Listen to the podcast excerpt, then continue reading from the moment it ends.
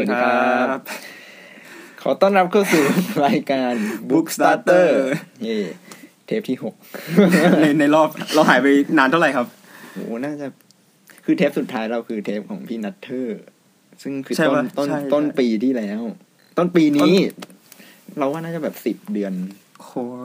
จากที่เราสัญญาไว้ว่าจะทำแบบหลายเดือนเนาะใช่เขินเลย คือจำได้ว่าตอนอัดพี่นัทเทอร์น่ะ พูดประมาณว่า จะพยายามกลับมาให้บ่อยขึ้น ใช่ครับอัดทุกเดือนอะไรอย่างเงี้ยซึ่งความเป็นจริงก็คือ ไอ้เหี้ยหายไปนะ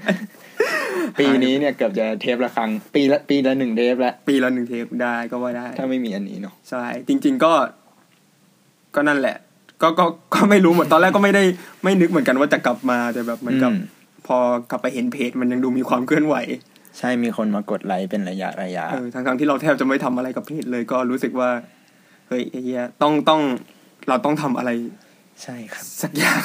ต้องขอบคุณคุณผู้ฟัง และก็ขอใช่อภัยคุณผู้ฟังด้วย อย่างแรงใช่ครับ เพราะว่าก็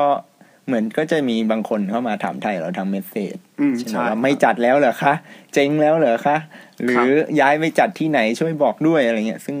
ไม่ได้ย้ายไปจัดที่ไหนเลยใช่แต่เราเราเวลาว่างไม่ตรงกันเนาะใช่หลักๆ แล้วก็อืมช่วงนี้ก็วุ่นวุ่นๆเพิ่งใช่จะมีปลายปีเนี้ยที่แบบโอ้โหเพิ่งจะกตว่ารงกันกว่าจะตารางตรงกันได้นะฮะใช่ก็ก็ถือว่าเป็นเรื่องงามยามดี เพราะว่าอืมปิดปีพอดี ใช่ครับ ถือว่าก็มาอัปเดตกันทั้งปีเลยแล้วกันอืมเทปนี้จัดเต็ม ดูแท้ๆเนาะแต่วันนี้ไม่มีแขกรับเชิญเนาะใช่ก็จะเป็นแค่แค่เราสองคนนี้แหละครับ ใช่ครับ ก็ถ้าจำกันได้เราก็เคยทำเทป ปลายปีไปครั้งหนึ่งเนาะอืมเป็นการพูดถึงหนังสือวงการหนังสือไทยนี่แหละอาจจะมีต่างชาติบ้างที่เกิดอะไรขึ้นบ้างในรอบปีนั้น ปีนี้ก็จะเป็นปี 2017 เราก็จะมาคุยกันว่า อ่า มีหนังสืออะไรออกใหม่น่าสนใจไหมมีรางวัลหนังสืออะไรน่าสนใจหรือเปล่าหรือว่าเหตุการณ์ อ่าใช่หรือว่าเหตุการณ์อะไรที่แบบ มีผลกระทบต่อวงการหนังสืออืมบ้างครับครับ ผม แล้วก็เหมือนกันว่าเราก็จะมาพูดถึงหนังสือที่ผมกับพี่กายชอบคนละห้าเล่ม เออเราลืมแนะนำตัวเนอะเออใช่ครับ คารินครับ ผมกายครับ เหมือนเดิมครับ คนสองคนเดิม โอเคครับ ก็ประมาณนั้นเนาะอืมครับงั้นเดี๋ยวก็เริ่มจากภาพกว้างของวงการหนังสือไทยก่อนแล้วกันเนาะอัปเดตกันคร่าวๆว่าปีนี้มีหนังสืออะไรน่าสนใจบ้าง แล้วก็มีมีอะไรที่ที่อยากจะชวนอ่านเผื่อบางคนอาจจะตกหล่นบางเล่มไปครับผมอือือืมอืมเอ่อปีนี้วงการหนังสือไทยเอาจริงก็ค่อนข้างคึกคักเนาะอืม ทั้งทั้งทางด้านของหนังสือไทยเอง แล้วก็ใช่หนังสือแปลเองอะไรเงี้ยครับใช่ครับ เราอาจจะพูดได้ไม่ครอบคลุมอืมแล้วก็เราจะคัดในสิ่งที่เราคิดว่าโอ้โหเห็นคนพูดถึงกันแบบเต็มฟีดเลยอะแบบว่าอืมอืมอืมน่าจะแบบว่าหลายคนที่ฟังเราน่าจะอ่านแล้วด้วยใช่ซ้ำอะไรเงี้ยเราเองยังไม่ได้อ่านเราก็อ่านกันไม่ทันใช่แต่คแต่รับจริงก็คือปีนี้ก็มีเล่มเด่นๆ ค่อนข้างเยอะ อืมมากที่น่าเอามาพูดถึงครับผม ใช่ครับ อย่างเอ่อ สายนิยายนิยายไทยนะครับอืมที่แบบผมเห็นว่าคนพูดถึงเยอะมากในช่วงทั้งที่ออก แล้วก็ในช่วงตอนเนี้ยที่เริ่มมีการจัดอันดับอะไรเงี้ยครับก็เป็นของคุณอุรุดาอุรุดาโควินอ่าที่ชื่อว่าหยดน้ำหวานในหยาดน้ำตาอ่าครับผมเราเรื่องคือเขาบอกว่าเป็นฟิกชันเนาะอืมเราเรื่องความสัมพันธ์คขรับองนักเขียนสองคนอะไรเงี้ยฮะเป็นการใช้ชีวิตอยู่ด้วยกันในช่วงเวลาหนึ่งอะไรเงี้ยอืมคนอ่านบอกว่าโอ้โหอ่านแล้วอินมากอืมน้ำตาไหลซาบซึ้ง ผมว่าสำนวนพี่อุรุดานี่ก็คงจะหวานหยดหยาดเยิ้มอยู่พอสมควรนะฮะ ใช่ครับจริงๆคุณอุรุดาได้ ผมเคยได้ยินคนอ่านพูดเนี่ยแหละว่าคุณอุรุดาเป็นนักเขียนหญิงที่แบบผลงานแบบ จัดจ้านมากอะอืมคือแบบว่าครบทุกรสอะไรเงี้ยแล้วก็เล่มนี้น่าจะเป็นเล่มที่แบบว่าโอ้โหกินใจใช่คนแบบทั่วบ้านทั่วเมืองแต่เราสองคนยังไม่ได้อ่านใช่ไหมใช่ครับผมยังไม่ได้อ่านครับแต่ก็ก็เห็นว่ามีคนพูดถึงค่อนข้างเยอะ แล้วก็เป็นไปในทางชื่นชมที่เป็นส่วนใหญ่ ใช่ครับ ก็เป็นเล่มหนึ่งที่น่าสนใจฮะอืมต่อไป ของใจใจไหมใจใจ เออ ใจใจนี่ก็ของแรงปีนี้ เป็นสำนักพิมพ์ที่เราก็เคยชวนมาคุยนะฮะคือถ้าคุณผู้ฟังฟังรายการของเราเนี่ยนะครับ น่าจะพบว่าเราพูดถึงใจใจทุกเทปเลยเหมือนเหมือนเป็นสปอนเซอร์หรือว่ายังไง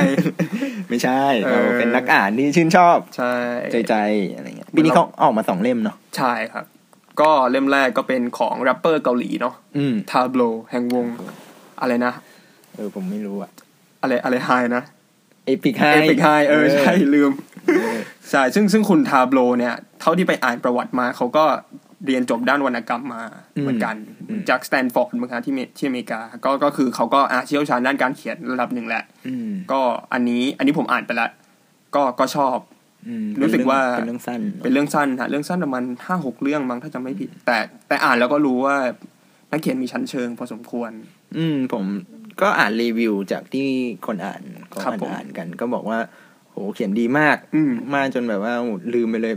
ไม่ใช่ลืม คือบางคนอะก็อ่านโดยที่ไม่รู้ว่าคุณทาโบเนี่ยเป็นนักร้องเคป๊อปอืมอะไรอย่างเงี้ยครับใช่ก็ก็แบบไม่คิดเลยว่าโอ้โหคนนี้จะแบบเป็นนักร้องอะไรเงี้ยใช่แบบฝีมือแบบใช้ได้เลยนะอะไรอย่างเงี้ยใช่เหมือนเขาสามารถเอา เหตุการณ์ เล่าบอกเล่าเหตุการณ์ได้แบบทำให้เรารู้สึกว่าเราดิ่งเข้าไปใน กับซึมลึกเข้าไปในกับตัวละครจริงๆอะไรเงี้ยครับบรรยายเหตุการณ์ออกมาได้ ชัดเจน แล้วก็มีชีวิตชีวา รู้สึกถึงลมหายใจของตัวละครที่กำลังทำแบบกำลังหายใจอยู่จริง ๆอะไรเงี้ยฮะแต่ใจใจยังมีอีกเล่มหนึ่งนี่นี่อะเพิ่งออกเลย สดสดร้อนร้อนๆครับ ก็เป็นเล่มที่ชื่อว่า with animal ฮะ ชื่อไทยว่าสัตว์สัตว์ไม่ได้คำหยาบด้วยสัตว์สัตว์จริงอืมๆครับ ก็เป็นเรื่องเกี่ยวกับอะไรนะครับพี่กายโอ้อันนี้ไม่รู้เลย รู้แค่ว่าเป็นรวมเรื่องพี่กายไม่อ่านลืมโทษเอออันนี้ผมอันนี้ผมอ่านไปแล้วเหมือนกัน ก็เป็นเป็นรวมเรื่องสั้นเกี่ยวกับ อ่าพูดว่าไงดีเหมันกับว่าเป็นเรื่องของผู้เป็นเรื่องสั้นของผู้หญิงอะครับ ที่กลุ่มหนึ่งที่เกิดลูกออกมาเป็นสัตว์ อืม เออ แบบอย่างเช่น ท้อง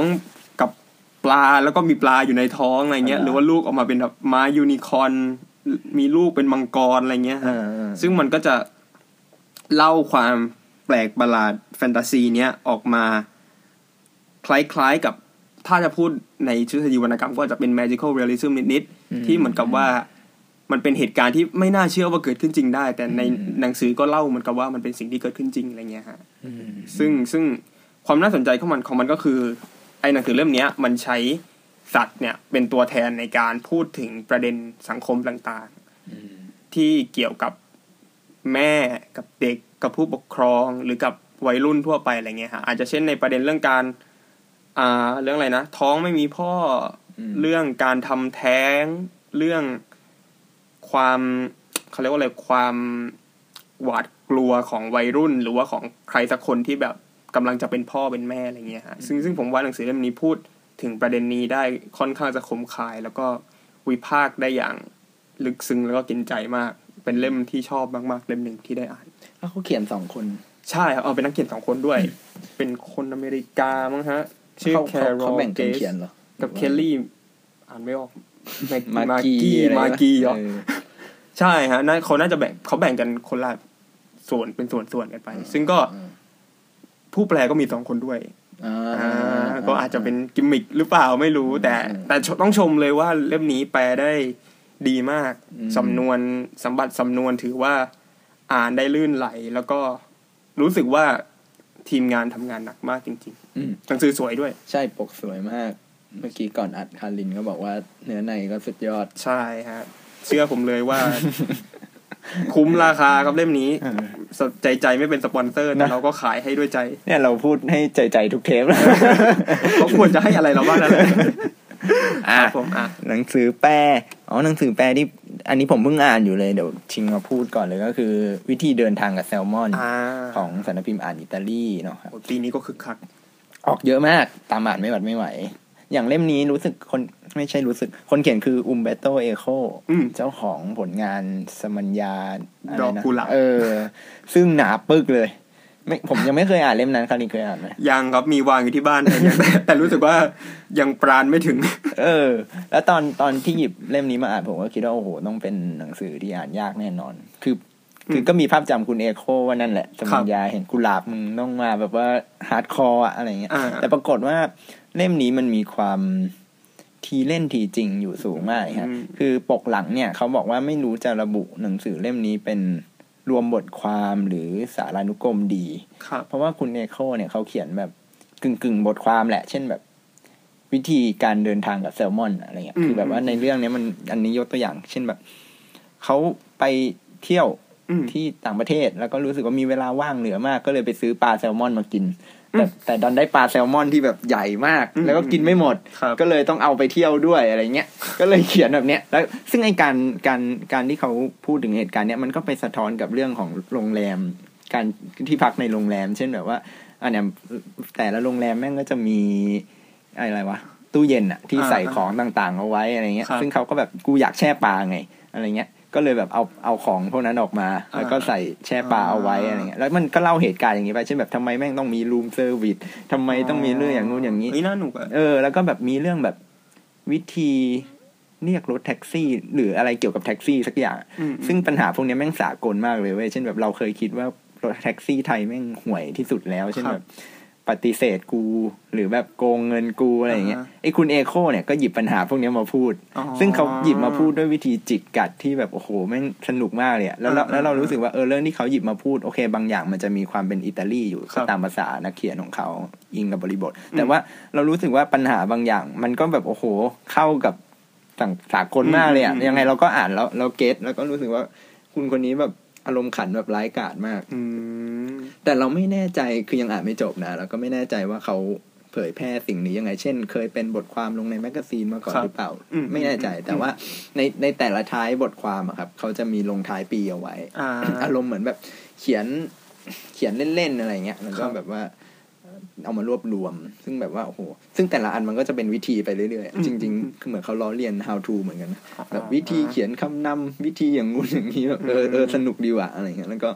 กวนดีเราว่าเป็นอ่าเป็นหนังสือที่อ่านได้สบายสบายๆยามแบบคือก็ไม่ได้ไม่ได้ว่าหนักเครียดอะไรไม่เออ แล้วเราว่าเขาหยิบประเด็นพวกเนี้ยมาแบบจิกกัดได้แบบแสบดีนะบางอันก็อ่าโอ้โหมึง เปรียบเทียบอันนี้เพื่อสะท้อนเรื่องนี้เลยเหรอวะอืมอะไรอย่างเงี้ยแบบเออลีลาเขาแบบว่าเหลือร้ายครับก็แบบว่า ก็อยากลองอ่านเหมือนกันนะไอ้นามกุหลาบอินเดเนมออฟโรดเนี่ยแต่คิดว่าขอทำใจก่อนอะไรเงี้ยเพราะว่าได้ได้ยินว่าก็รู้สึกว่าอ่านอิตาลีก็กำลังจะแปลอีกเล่มของเขาเหมือนกันนะฮะก็ชื่ออืม Foucault's Pendulum มั้งอ๋อเหรอเออ มันจะแบบเป็นอีกเล่มแบบน่าจะอ่านยากๆอีกเล่มหนึ่งใช่ ผมว่าอันเนี้ยน่าจะอ่านง่ายอ่าอาอาจจะเหมาะสำหรับคนที่อยากรู้ว่าคุณเอโคเป็นยังไงเป็น introduction เนาะอืมครับ มา มีเยอะมากเลยครับ ปีนี้ อันนี้อะต่อไป อะไรดีาอะไรดี อะไรดี Library House ไหมไลบรารีเฮาอ๋อ ปีนี้ก็ก็ไลบรารีเฮาปีนี้ขยันเยอะมากผลิตผลงานมากเลยครับ ครับผม มีทั้งคลาสสิกอย่างอืมเบ k กฟ s t at Tiffany อืมของมีทูแมพี่หนนุ่มคาตอมโปอตี้เนาะครับแล้วก็มี เอ่อเนินนางวีนัสอ่าหรือเดลต้าออฟวีนัสเนี่ย ของคุณอานาอิสนินอ่าซึ่งเล่มนี้ตอนออกมาผมก็ได้เห็นกระแสล้นหลามใช่คือคุณอานาอิสนินเนี่ยได้ชื่อว่าเป็นนักเขียนสายอีโรติกใช่ไหมอ่าใช่ที่แบบใช่ขึ้นชื่ออยู่แล้วในครับในยุคนั้นอืมก็ไม่น่าเชื่อนะว่าเราจะได้อ่านงานใช่งานแปลไทยคารินาเนี่ยฮะยังไม่อ่านครับ วางอยู่ที่บ้านเลยฮะเออผมก็ไม่กล้าหยิบเออมาผมอ่านผมสักทีจะอ่านหลายรอบแล้วตั้งท่าอยู่นานแต่แบบเดี๋ยวจะกลับไปอ่านครับ หรือผู้อะคุณผู้ฟังคนไหนอ่านแล้วบอกเราก็ได้เนอะได้ว่าเป็นยังไง ใช่ เขาอ๋อแล้วก็ไลบรารีเฮาจะมีรวมเรื่องสั้นขัดสรรอ่าของนักใช่เขียนใช่แต่ละใช่คนปีก่อนๆเหมือนจะเป็นคราฟค่าอะไรอย่างนี้เนาะอ๋อคาฟกากับอะไรนะ ชื่ออะไรนะโฟกเนอร์เออโฟกเนอ Faulkner ร์อ่าปีนี้มีเฮมิงเวย์ใช่ แมวในสายฝนและเรื่องสั้นคัดสรรอื่นอ่าอ่าใช่ๆอืมแล้วก็ปลายปีนี้ใช่ไหมฮะ หรือว่าต้นปีนะตอนนี้เขาสั่งจองอยู่ใช่อ๋อไหมใช่ใช่อ่า เป็น The Handmaid's Tale อันนี้ก็เล่มเด็ด ของมาร์กาเร็ตแอตวูดใช่เล่มนี้ผมอยากอ่านมากกระแสดีมากเลยนะใช่เหมือนเขาเป็นซีรีส์มาเนาะใช่ใช่ตอนตอนที่จะเป็นซีรีส์ผมก็ว่าจะดูแต่ก็ไม่ได้ดู เออผมก็ไม่เคยดูซีรีส์แต่เหมือนเหมือนเมืองนอกอะเล่มนี้มันมันพอยุคโดนัลด์ทรัมป์อะฮะมันเหมือนกับคนกลับไปอ่านอีกรอบอืมแล้วก็แล้วก็พูดในเชิงสรรเสริญว่าเฮ้ยมาร์กาเร็ตแอดวูดเนี่ยเขียนหนังสือที่แบบ predict แบบคาดเดาอนาคตมาเป็นสิบปีแล้วว่าแบบเฮ้ยเนี่ยมันจะเกิดสิ่งนี้ขึ้น ซึ่งแบบพอคนกลับไปอ่านมันก็ เขาก็รู้สึกว่าเออเนี่ยหลาย ๆ สิ่งหลาย ๆ อย่างใน The Handmaid's Tale เนี่ยอืมมันเกิดขึ้นจริง ๆ ในตอนนี้อืมซึ่งก็เป็นหนังสือที่เรียกว่า timeless แล้วกัน Timeless หรือว่า predict the future ได้ค่อนข้างจะแม่นยำเออนี่ก็ก็เป็นอีกเรื่องที่เชิญชวนให้สั่งซื้อกันนะครับ เขามีปกแข็งด้วยนะครับ เผื่อใช่เผื่อใช่ใครอยากสะสมอะไรเงี้ยใช่เห็นเว็บๆอืมครับเอ่อ ทางกัมมยีอ่าก็ก็มีผลงานของนักเขียนที่เราคุ้นเคยกันอย่างฮารุกิมุราคามิใช่คอรัอบกมาสองเล่มนะครับเท่าที่ผมเห็นก็คือนักเขียนนวนิยายเป็นอาชีพ ปกฟ้า ใช่ เป็นหน้ามุราคามิอะใช่ใช่ฟอนต์ไทโป เป็นบทความอืมอันนี้ผมเข้าใจว่าคล้ายๆกับเล่ม what I talk about when I talk about running อะอ่าไอ้ไอ้อ่าเก็บใช่ความใช่คิดบนก้าววิ่งอะไรเงี้ยเพียงแต่อันนี้จะ สลับมาพูดเรื่องการทำงานใช่เขียนของมูลคามิอะไรเงี้ก็ยใครอยากใครอยากรู้ความคิดของเฮียมู ว่าอืมแกเขียนอะไรยังไงก็ก็เรียนเชิญอ่านเล่มนี้ฮะอืมเพราะว่าก็ค่อนแกก็ค่อนข้างจะถ่ายทอดออกมาเยอะเหมือนกันนะเท่าที่ผมอ่านผ่านๆไปแต่ผมยังอ่านไม่จบ อืมว่าอ่านแล้วก็วางไปก่อนบอกว่าเดี๋ยวเดี๋ยวก่อนเดี๋ยวก่อนก็บอกท่าทีของมูราคามิก็ไม่ได้มาแบบว่าเบ่งกล้ามเลยนี่ใช่ไหมใช่ เหมือนเขาก็จะมีความ humble ประมาณหนึ่งอืมอืมแล้วก็อีกเล่มของมูราคามิคือ Underground สองอ๋อใช่ซึ่ง อันคือเล่มเขามีเล่มหนึ่งไปแล้ว เมื่อปีก่อนอะไรเงี้ยใช่ใช่เล่มหนึ่งเนี่ย พูดถึงผู้ประสบเหตุภัยที่ในรถไฟใต้ดินอะที่โดนอ่าแก๊สซารินอะไรเงี้ยครับโอมชินริเคียว ใช่ ซึ่งเล่มสองเนี่ยคราวนี้คุณมูลคามิเขาไปคุยกับสมาชิกของแก๊งอืมโอมชินิเกียวอะไรเงี้ยซึ่งแบบว่า โอ้โห ไปคุยได้ยังไงเนี่ยเข้มข้นเออนะอยากรู้เหมือนกันอยากรู้เหมือนกันว่าคุณมูลคามิไปคุยได้ยังไง ยังไม่ได้อ่าน แต่ว่าตอนอ่านเล่มหนึ่งจบก็อยากอ่านเล่มเอานี้พี่ต่กาออ่านเล่มหนึ่งจบแล้วใช่ไหมใช่ชอบไหมฮะเล่มหนึ่งชอบชอบประมาณหนึ่งครับเพราะว่า คือหลักๆ แล้วมันจะเป็นสัมภาษณ์เนอะอ่ามูลคามิเขาก็ไปสัมภาษณ์ ซึ่งผมว่าการสัมภาษณ์ของมูลคามิอะโอเคนะอืมแล้วก็แบบมันทำให้เห็นมิติมนุษย์อะไรบางอย่างก็แบบอืมมีมีมุมมองบางอย่าง แต่ผมจะติดติดๆนิดหน่อยเวลามูลคามิเขาเขียนเขาเขียนเปิดเขาแต่ละเรื่องอ๋อเหมือนเขาจะพยายามจะบิวมากเกินไป หรือแบบบางทีพยายามจะสรุปครัมาบกเกินไป ซึ่งมันก็ไม่ได้ได้ตามที่แบบบิวไว้ เออ หรือแบบบางทีพี่ไม่ต้องบิวก็ได้อะไรเงี้ยเออเออผมว่าเออตัวเรื่องมันทรงพลังอยู่แล้วอะไรเงี้ยอ๋อเออ แต่ผมเข้าใจว่าเขาคงกลัวเหนื่อยแหละถ้าแบบใช่อ่านใช่ QA หรือแบบเรียบเรียงเยอะอ่าๆแต่เรื่องอันเดอร์กาวเนี่ยผมว่าดีมากเลยนะ แล้วก็คือโหมันพูดถึงชีวิตคนที่แบบหลากหลายมากเลยอะมันมีอืมทั้งคนที่แบบโดนเข้าจังๆชีวิตของญาติชีวิตของคนที่แบบไม่ได้รับผลกระได้รับผลกระทบ ในทางไกลๆหรือคนที่ครับได้เต็มๆอะไรครับผมเงี้ยหรือแบบบางคนก็แบบ เออผมก็ไม่รู้ว่ามันเกิดอะไรขึ้นอะไรอืมซึ่งแบบอืมอืมเออมันทำให้เราเห็นภาพภาพของแบบเหตุการณ์ในวันนั้นได้ดีมากอืมแล้วก็แบบเออชวนให้เรา เนี่ย ผมเลยอยากอ่านต่อว่าแบบ เออ อยากรู้เลยอะอ่าว่าแบบอ่าในมุมของโอมชินริเกียวเขาอะไรครับอยู่ เพราะว่าเล่มนั้นมันจะแบบ มันก็จะมีความแบบ มีทั้งคนที่แบบยังโกรธอยู่ คนที่แบบไม่โกรธแล้ว คนที่แบบอะไม่เข้าใจหรือแบบอย่าพูดถึงมันอะไรเงี้ยอ่าก็เลยแบบเออเราก็อยากรู้ว่าในมุมของคนทำเนี่ยเป็นยังไงอะไรเงี้ยเข้าใจว่าเล่มนี้ครับ Underground ภาษาอังกฤษอะอืมมันคือการเอาสองเล่มนี้มารวมกันอ๋อเหมือนผมที่ผมเคยอ่านนะอืมแต่เหมือนกับว่ามันก็จะมีการตัดตอนบางส่วนออกไป ซึ่งอืมซึ่งใครที่เห็นภาษาไทยจะเห็นว่าเล่มหนามาก ใช่ เออเล่มหนึ่งอะหนาโคตรหนาเลยแต่เล่มสองบางบางลงหน่อยใช่ใช่ใช่เล่มเล่มหนึ่งถ้าผ่านเล่มหนึ่งมาแล้วผมว่าเล่มสองก็สบาย อ่า แต่แต่ไม่แต่ไม่แน่ใจว่ามันจำเป็นต้องอ่านต่อเนื่องกันหรือเปล่านะฮะอาจจะไม่ต้องมั้งแต่ว่าผมว่าถ้าอ่านคู่กันก็จะได้อาจจะอืมเหมือนเราฟังความให้ครบด้านนะผมว่าอ่านะอ่าเออผมว่าจริงมูลคาจริมีงเขาคงอยากอย่างนี้ด้วยแหละ แบบว่าครับโอเค ถ้าทำเกี่ยวกับคนประสบภัยอย่างเดียว ก็จะดูแบบว่าโจมตีฝั่งนั้นอืมอะไรเงี้ยอืมเออจริงอ่านไหนจริงลองมาจริงเวทฝั่งนี้หน่อยครับอะไรเงี้ย ผมว่าวิธีการคิดของเขาอันนี้คงคล้ายๆกับนักข่าวอ่าแบบว่าเอามาถ่ายทอดดูอะไรเงี้ยอืมน่าสนใจเป็นอีกเล่มใช่อ่าจบจากกรรมยีมีอะไรอีกนะเอ่อบทจร บททัดจรบเอาทจริทังดๆจรนี่ต้องคุยคู่กับมัดอีชนหรือเปล่า ใช่กำลังจะพูดเลยว่าปีนี้เป็นปีของอหานปามุกอ่าใช่ในช่วงต้นปีครับผมปรากฏการณ์ปามุกฮะคาริน อันนี้น่าน่าสนใจมาก เพราะเพราะเราจำได้ว่าหลายปีที่แล้วสำนักพิมพ์เพ a ร์ป่ะฮะ เพ a ร์หรือว่า Bliss ผมจำไม่ได้แต่ว่ามันคือ My Name is Red จ้ะใช่ใช่อืมมันเคยพิมพ์ My Name is Red ซึ่งเป็นเล่มแรก ๆ ของปามุกออกมา แต่ตอนนั้นเหมือนกระแสตอบรับก็ค่อนข้างจะเงียบใช่มันยังไม่ค่อยมีใครพูดถึงเท่าไหร่ ใช่ใช่ ปีนี้ก็เลยแปลกใจมาก เพราะว่ามีเล่มของปามุกนานาออกมาชนกันสองเล่มในงานหนังสือเดียวกันด้วยนะครับ ใช่แล้วกลายเป็นว่าปามุก is pop ไปเลย อันนี้ใช่คือยืมคำของ literary มา คือแบบ is pop จริง ๆ แบบว่าช่วงนั้นแบบโอ้โหเห็นคนอ่านปามุก เยอะทุกคนแบบพูดถึงปามุกซื้อปามุกคือมีอะไรนะฮะมีพิพิธภัณฑ์พิพิธภัณฑ์ในความไร้เดียงสาเนาะอืม Museum of Innocence กับหิมะหิมะ Snow อืมซึ่งสองเล่มนี้ก็ต้องบอกว่า แต่ละเล่มเนี่ยหนาแบบห้าหกร้อยหน้าเลยนะเว้ย ใช่ใช่ผมว่า คือก็อึ้งเหมือนกันที่แบบใช่พอสองเล่มนี้ออกมาแล้วแบบโอ้โหผลตอบรับดีมากใช่อะไรเงี้ยแบบเฮ้ยอ่านจบกันด้วยว่ะใช่เจ๋งมากแล้วความความน่ารักก็คือมันไม่ใช่การแข่งขันกันกันอืมระหว่างเล่มอะฮะอืมแต่มันเหมือนกับว่า มัดดิชนกับบทจรก็ดูมีแบบดูช่วยกันอะอืมเขาเรียกว่าอะไรดูแบบดูไปด้วยกันดูมีเซตมูลคามิคู่อใช่จัดปลามุกปลาเอ้ยปลามุกคู่เว้ยติดเออปลามุกคู่ เอออมก็แบบว่าอาจซื้อเล่มนี้สองเล่มนี้จะได้แถมย่ามอะไรอย่างนี้เนาะอืมอืมซึ่งซึ่งซึ่งดีมากผมชอบมากเลย เพราะว่ามันมันทำให้แบบ มันช่วยกระตุ้นให้คนอยากอ่านมากขึ้น ใช่ ซึ่งก็เป็นสัญญาณที่ดีนะ ผมว่าเราน่าจะได้อ่านงานของปามุกใช่อีกฮะเพราะว่าได้ยินว่าก็แอบได้ยินมาว่า ก็กำลังมีแปลเล่มใหม่ๆออกมาเหมือนกัน อืม ใช่ อันนี้เหลือเชื่อผมว่าเป็นเป็นด้านของงานแปลที่แบบว่าเอ้ยเซอร์ไพรส์อะใช่เพราะแบบปกติเราจะรู้สึกว่างานแปลที่ได้รับความนิยมอะถ้าไม่ใช่มูราคามิเนาะอ่าก็จะต้องแบบอ่าสร้างจากหนังอ่าใช่หรือว่าใช่ได้รับความนิยมจากต่างประเทศใช่มาประมาณหนึ่งใช่อะไรเงี้ยแต่แบบอันนี้แบบออร์ฮานปามุกกับมึงใช่ซึ่งแบบแล้วงานปามุกจะบอกว่าสนุกไหมมันก็พูดได้ไม่เต็มปากนัก เพราะว่ามันก็มีความโยงถึงประวัติศาสตร์ ค่อนข้างเยอะ มีการใช้ท่าทีทางวรรณกรรมที่ค่อนข้างจะเขาเรียกว่าอะไรอาจจะแปลกนิดนึงจริแบบจะบอกว่าสายแข่งก็ได้ เออใช่ใช่หิมะกับ Innocence คนอ่านเล่มไหนกันครับคาดินหิมะกับ Innocence ผมว่าผมว่ามันแล้วแต่ว่าสนใจประเด็นอะไรอะฮะอืมเพราะว่าหิมะมันจะค่อนข้างจากการเมืองหนักหน่อยหิมะมันจะเล่าถึงอ่าเมืองชายขอบเมืองหนึ่งที่แบบเกิดเหตุการณ์ที่ผู้หญิง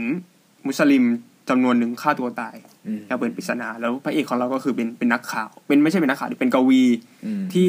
เดินทางเข้าไปในเมืองนั้น แล้วก็แบบประมาณว่าอ้างตัวทำไปทำงานประมาณว่าทำงานเป็นนักข่าวอะสัมภาษณ์คนอะไรเงี้ยว่าเกิดอะไรขึ้นใครใครแบบ แล้วแล้วสิ่งที่แบบเราจะได้เห็นผ่านตัวละครตัวนี้ก็คือเขาเรียกว่าอะไรเป็นการวิพากษ์ตุรกีในเรื่องประเด็นต่างๆ ในเรื่องของพวกอ่า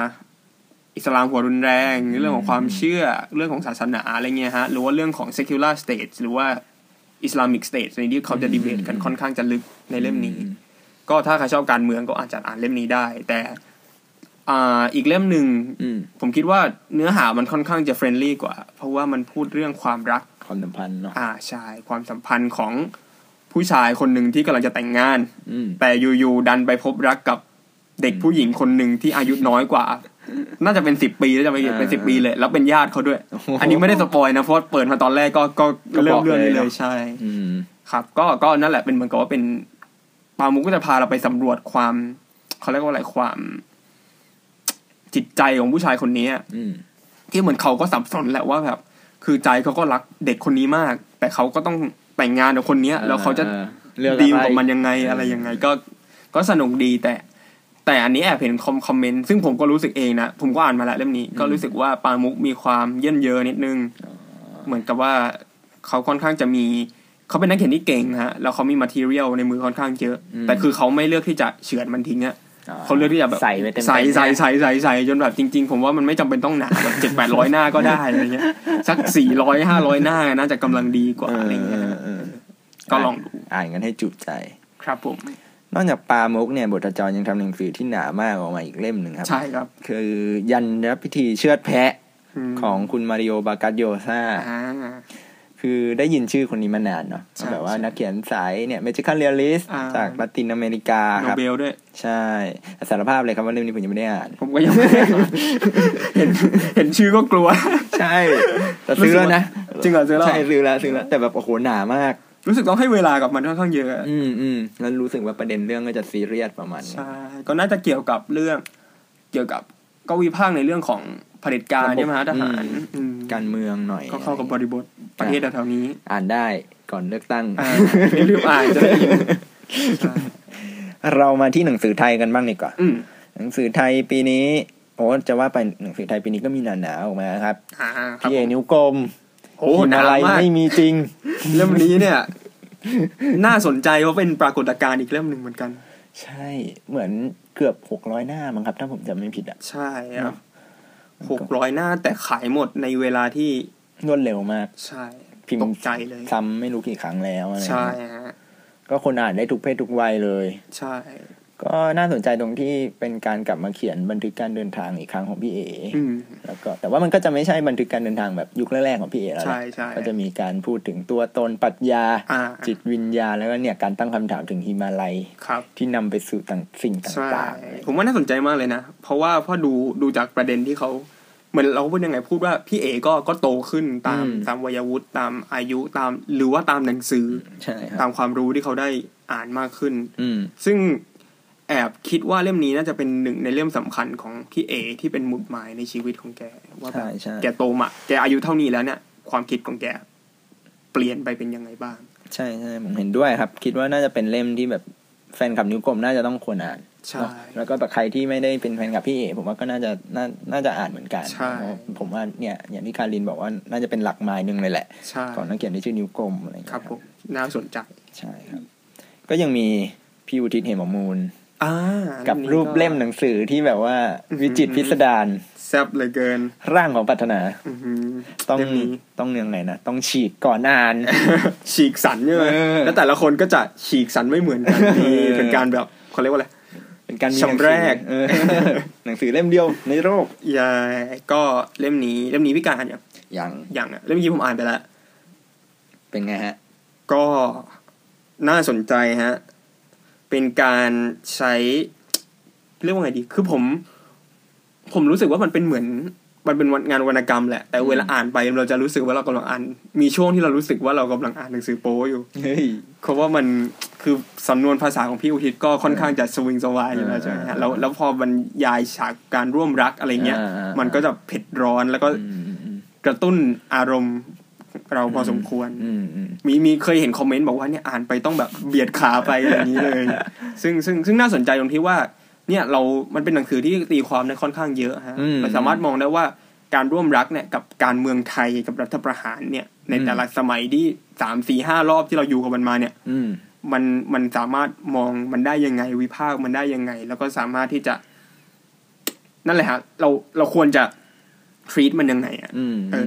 แล้วทำไมมันถึงยังไม่หายไปสักทีอะไรอย่างนี้ทำไมเราถึงยังอยู่ในวงเวียนวงจรอุบาทนี้ต่อไปเรื่อยอืมนั่นเป็นหนังสือที่พูดถึงเหตุการณ์บ้านเหตุบ้านการเมืองในช่วงนี้เนาะๆใช่อืมก็ถ้าใคร ถ้าใครสนใจในเรื่อง นี้ก็ก็ก็ลองดู แต่จริงๆเราว่าอีกอย่างอีกจุดที่มันน่าสนใจคือมันมันเป็นหนังสือที่ค่อนข้างจะบันทึกประวัติ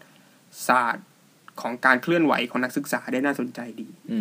มครับ เพราะว่ามันก็จะมีขบวนการนักศึกษาต่างๆ ที่ถูกกล่าวถึงเหตุการณ์ 6ตุลาอะไรอย่างนี้ หรือว่าช่วงที่พี่อุทิศเขาเรียนอยู่ในมหาลัยแห่งหนึ่งอืมอืมก็ก็จะค่อนข้างจะบันทึกเหตุการณ์ ความขัดแย้งที่เกิดขึ้นในมหาลัยนั้นได้ได้น่าสนใจ อืมครับผมเขามีพี่อุทิศเขาก็วาดรูปด้วยเนาะเห็นใช่เห็นใช่เขาออกสมุดภาพออกมาขายควบคู่กันไปใช่ฮะอืม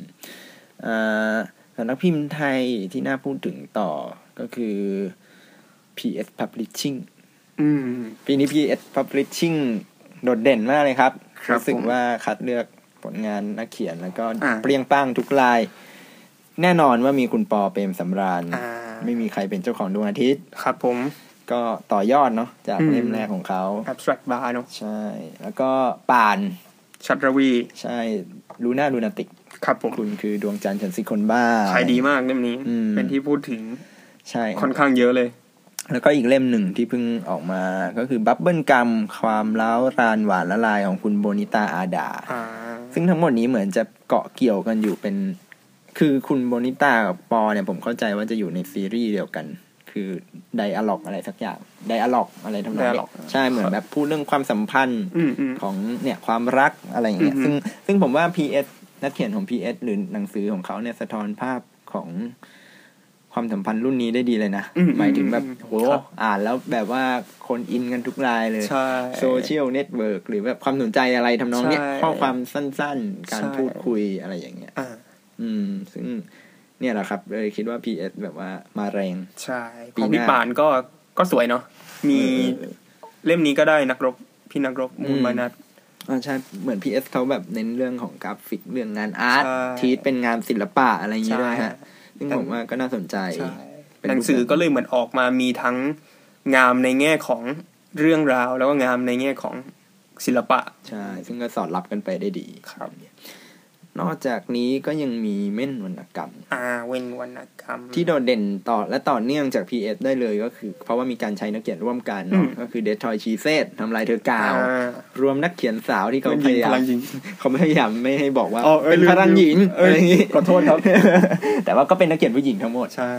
ก็มีเนี่ยคุณป้อป่านก็มีอ่าป่านชัตรวีก็อยู่พี่เต้จิรพรอ่าอ่าใช่ฮะพวินแล้วก็เฟย์พวินเฟย์วัมีชชน อ่าใช่พี่พิมพ์สิริอะไรอย่างงี้เนอะใช่ฮะแล้วก็พี่บรรณาธิการ PS ก็เขียนด้วยนี่ ใช่ไหมใช่ใช่ใช่ใช่ใช่พี่เอนินอะไรคนนี้หรือเปล่า ผมไม่แน่ใจใช่อะใช่ใช่ผมครับไม่แน่แต่ใจขอโทษนะครับพี่ผมจำชื่อพี่ไม่ได้พี่จุ๋มเออจำได้เออชื่อเล่นชื่อพี่จุ๋มอะก็เป็นหนังสือที่ นั่นแหละครับ เขาไม่อยากให้ใช้คำว่านักเขียนหญิงนักเขียนหญิงแต่ก็เรียกพูดได้ไงดี ผมว่าเป็น ยังบัตรยังบัตรอ่าใช่ใช่เลือดใหม่ของวงการวรรณกรรม ซึ่งซึ่งแต่ละคนที่มานี่ก็ก็เชื่อมือได้หมดเลยนะอืมดูแต่ละคนจะมีเอกลักษณ์มีความสนใจแล้วก็มีความ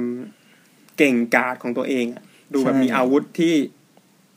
เป็นเอกลักษณ์อืมอืมที่เรียกว่าเป็นความหวังของโครงการวรรณกรรมก็คงได้ใช่เหมือนตอนนั้นไปงานเปิดตัวหนังสือเล่มเนี้ยเนอะแล้วพี่วิวัฒน์ เลิศวิวัฒน์วงศาซึ่งเป็นอ่าบบรรรรณาณาธิธิกาการรเล่มเขาก็บอกว่า ตอนที่เนี่ยกับปี๊บนักเขียนเนี่ยก็ไม่ได้บังคับนะ ว่าต้องเขียนให้ในไปในทางเดียวกันหรืออะไร แต่กลายเป็นว่าแต่ละเรื่องเนี่ย ด้วยวิธีมันหลากหลายอยู่แหละ แต่ว่าด้วยกลิ่นอายบางอย่างบรรยากาศบางอย่างเนี่ยมันมีจุดร่วมกันที่แบบว่าร้อนแรงอ่าแล้วก็ทำลายอย่างใช่ที่เขาบอกอะไรอย่างนี้ผมว่าใครที่อยากหา เนี่ย รวมเรื่องสั้นที่แบบว่าอ่านง่ายครับผมแล้วก็แบบว่า รุ่นใหม่อืมเล่มนี้เป็นเป็นอีกเล่มที่น่าสนใจครับ วรรณกรรมไทยของเม่นยังมีอีกสองเล่มใช่ไหมฮะที่น่าสนใจก็คือเล่มหนึ่งจะเป็นลมละเมอของพี่ธินกรกุตางกูล อืม ที่ออกมาเมื่อต้นปี เล่มนี้ก็เรียกว่าเป็นการกลับมาในรอบหลายปีใช่คขรับองนักเขียนคนนี้ฮะ ก็เป็นนวนิยายขนาดยาว อืมมเรื่องหนึ่งก็ค่อนข้างจะ ให้ความรู้สึกที่ประหลาดทีเดียว เพราะว่ามันมันเป็น นี่ผมยังนึกเรื่องย่อไม่ถูกเลยนะเออ อ่านแล้วใช่ไหมอ่านอ่านแล้ว ผมก็อ่านแล้ว แล้วก็รู้สึกว่าพูดยากเหมือนกัน มันเหมือนมันมีนักมันมีเป็นเรื่องของนักฆ่าหรือเปล่า ใช่ คือมันมีความแบบ สมจริง แล้วก็แฟนตาซี แล้วก็ใช่หลายอารมณ์มากเลยอะใช่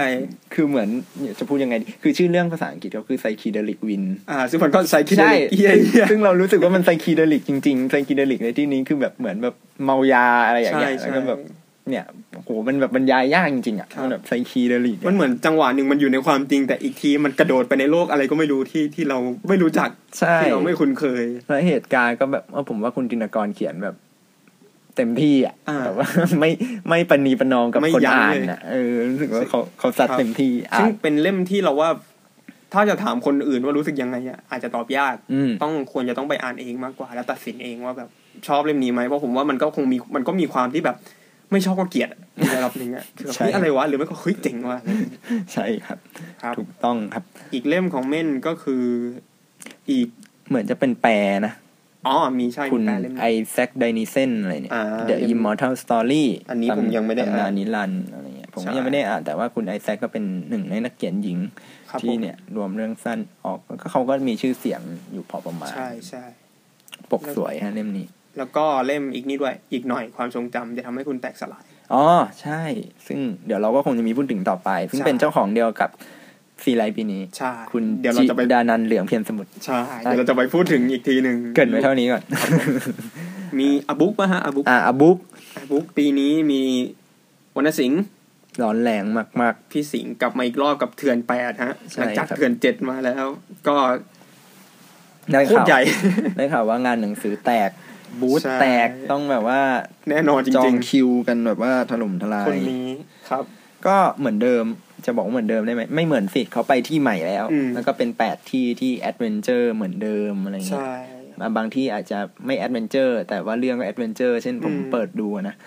ไปญี่ปุ่นเพื่อพูดคุยกับคนทำหนังอ๋อโป๊อะไรอย่างเงี้ยแบบว่าโหพี่อะไรอย่างเอเงี้ยอน่าสนใจมากครับครับ นักเขียนไทยของ a book ยังมีน้อง Juli Baker and Summer เล่มนี้เล่มนี้สวย ซึ่งเป็นนักวาดเนาะใช่เขามาชื่อเรื่องว่า Nowhere Girl ฮะ เล่าเรื่องการไปฝึกงานในยุโรปของของน้องจูลี่ครับผมซึ่งก็เนี่ยวาดโอ้น้องเขาก็ไม่จัดเต็มที่เหมือนกันนะ หมายถึงว่าวาดและเขียนอืมแล้วก็กราฟิกกราฟิกนี่ก็เล่นมาสไตล์จัดอะว่างั้น อืมผมอืมว่าเป็นอีกเล่มที่น่าสะสมครับ ใครชอบภาพประกอบน่าน่าไปครับผมเปิดเปิดดูฮะ แซลมอน เดี๋ยวอบุ๊กยังมีเอาอย่างพวกพี่ก็โทษมีโทษมีแปลไอ้นี่เว้ยที่ผมว่าน่าอ่านมากก็คือ more forensic and fiction ฆาตกรรมชำนาญ อ๋อ เอาปีนี้เหรอเราใช่ปะวะเราเราจำเป็นปีที่แล้วว่า ใช่สิ ปีนี้ใช่ไหมเออจำจำไม่ได้ คนเขียนเป็นคุณหมอครับ ชื่อดีพีไลซึ่งด้วยวิธีอาจจะไม่ได้แบบเซิร์ฟน่าตื่นเต้นอะไรมากก็คือถามตอบอ่าแต่ว่าวิธีการเนี่ยน่าสนใจหมายถึงคอนคอนเซปต์ของมันก็คือการให้คนมาตั้งคำถาม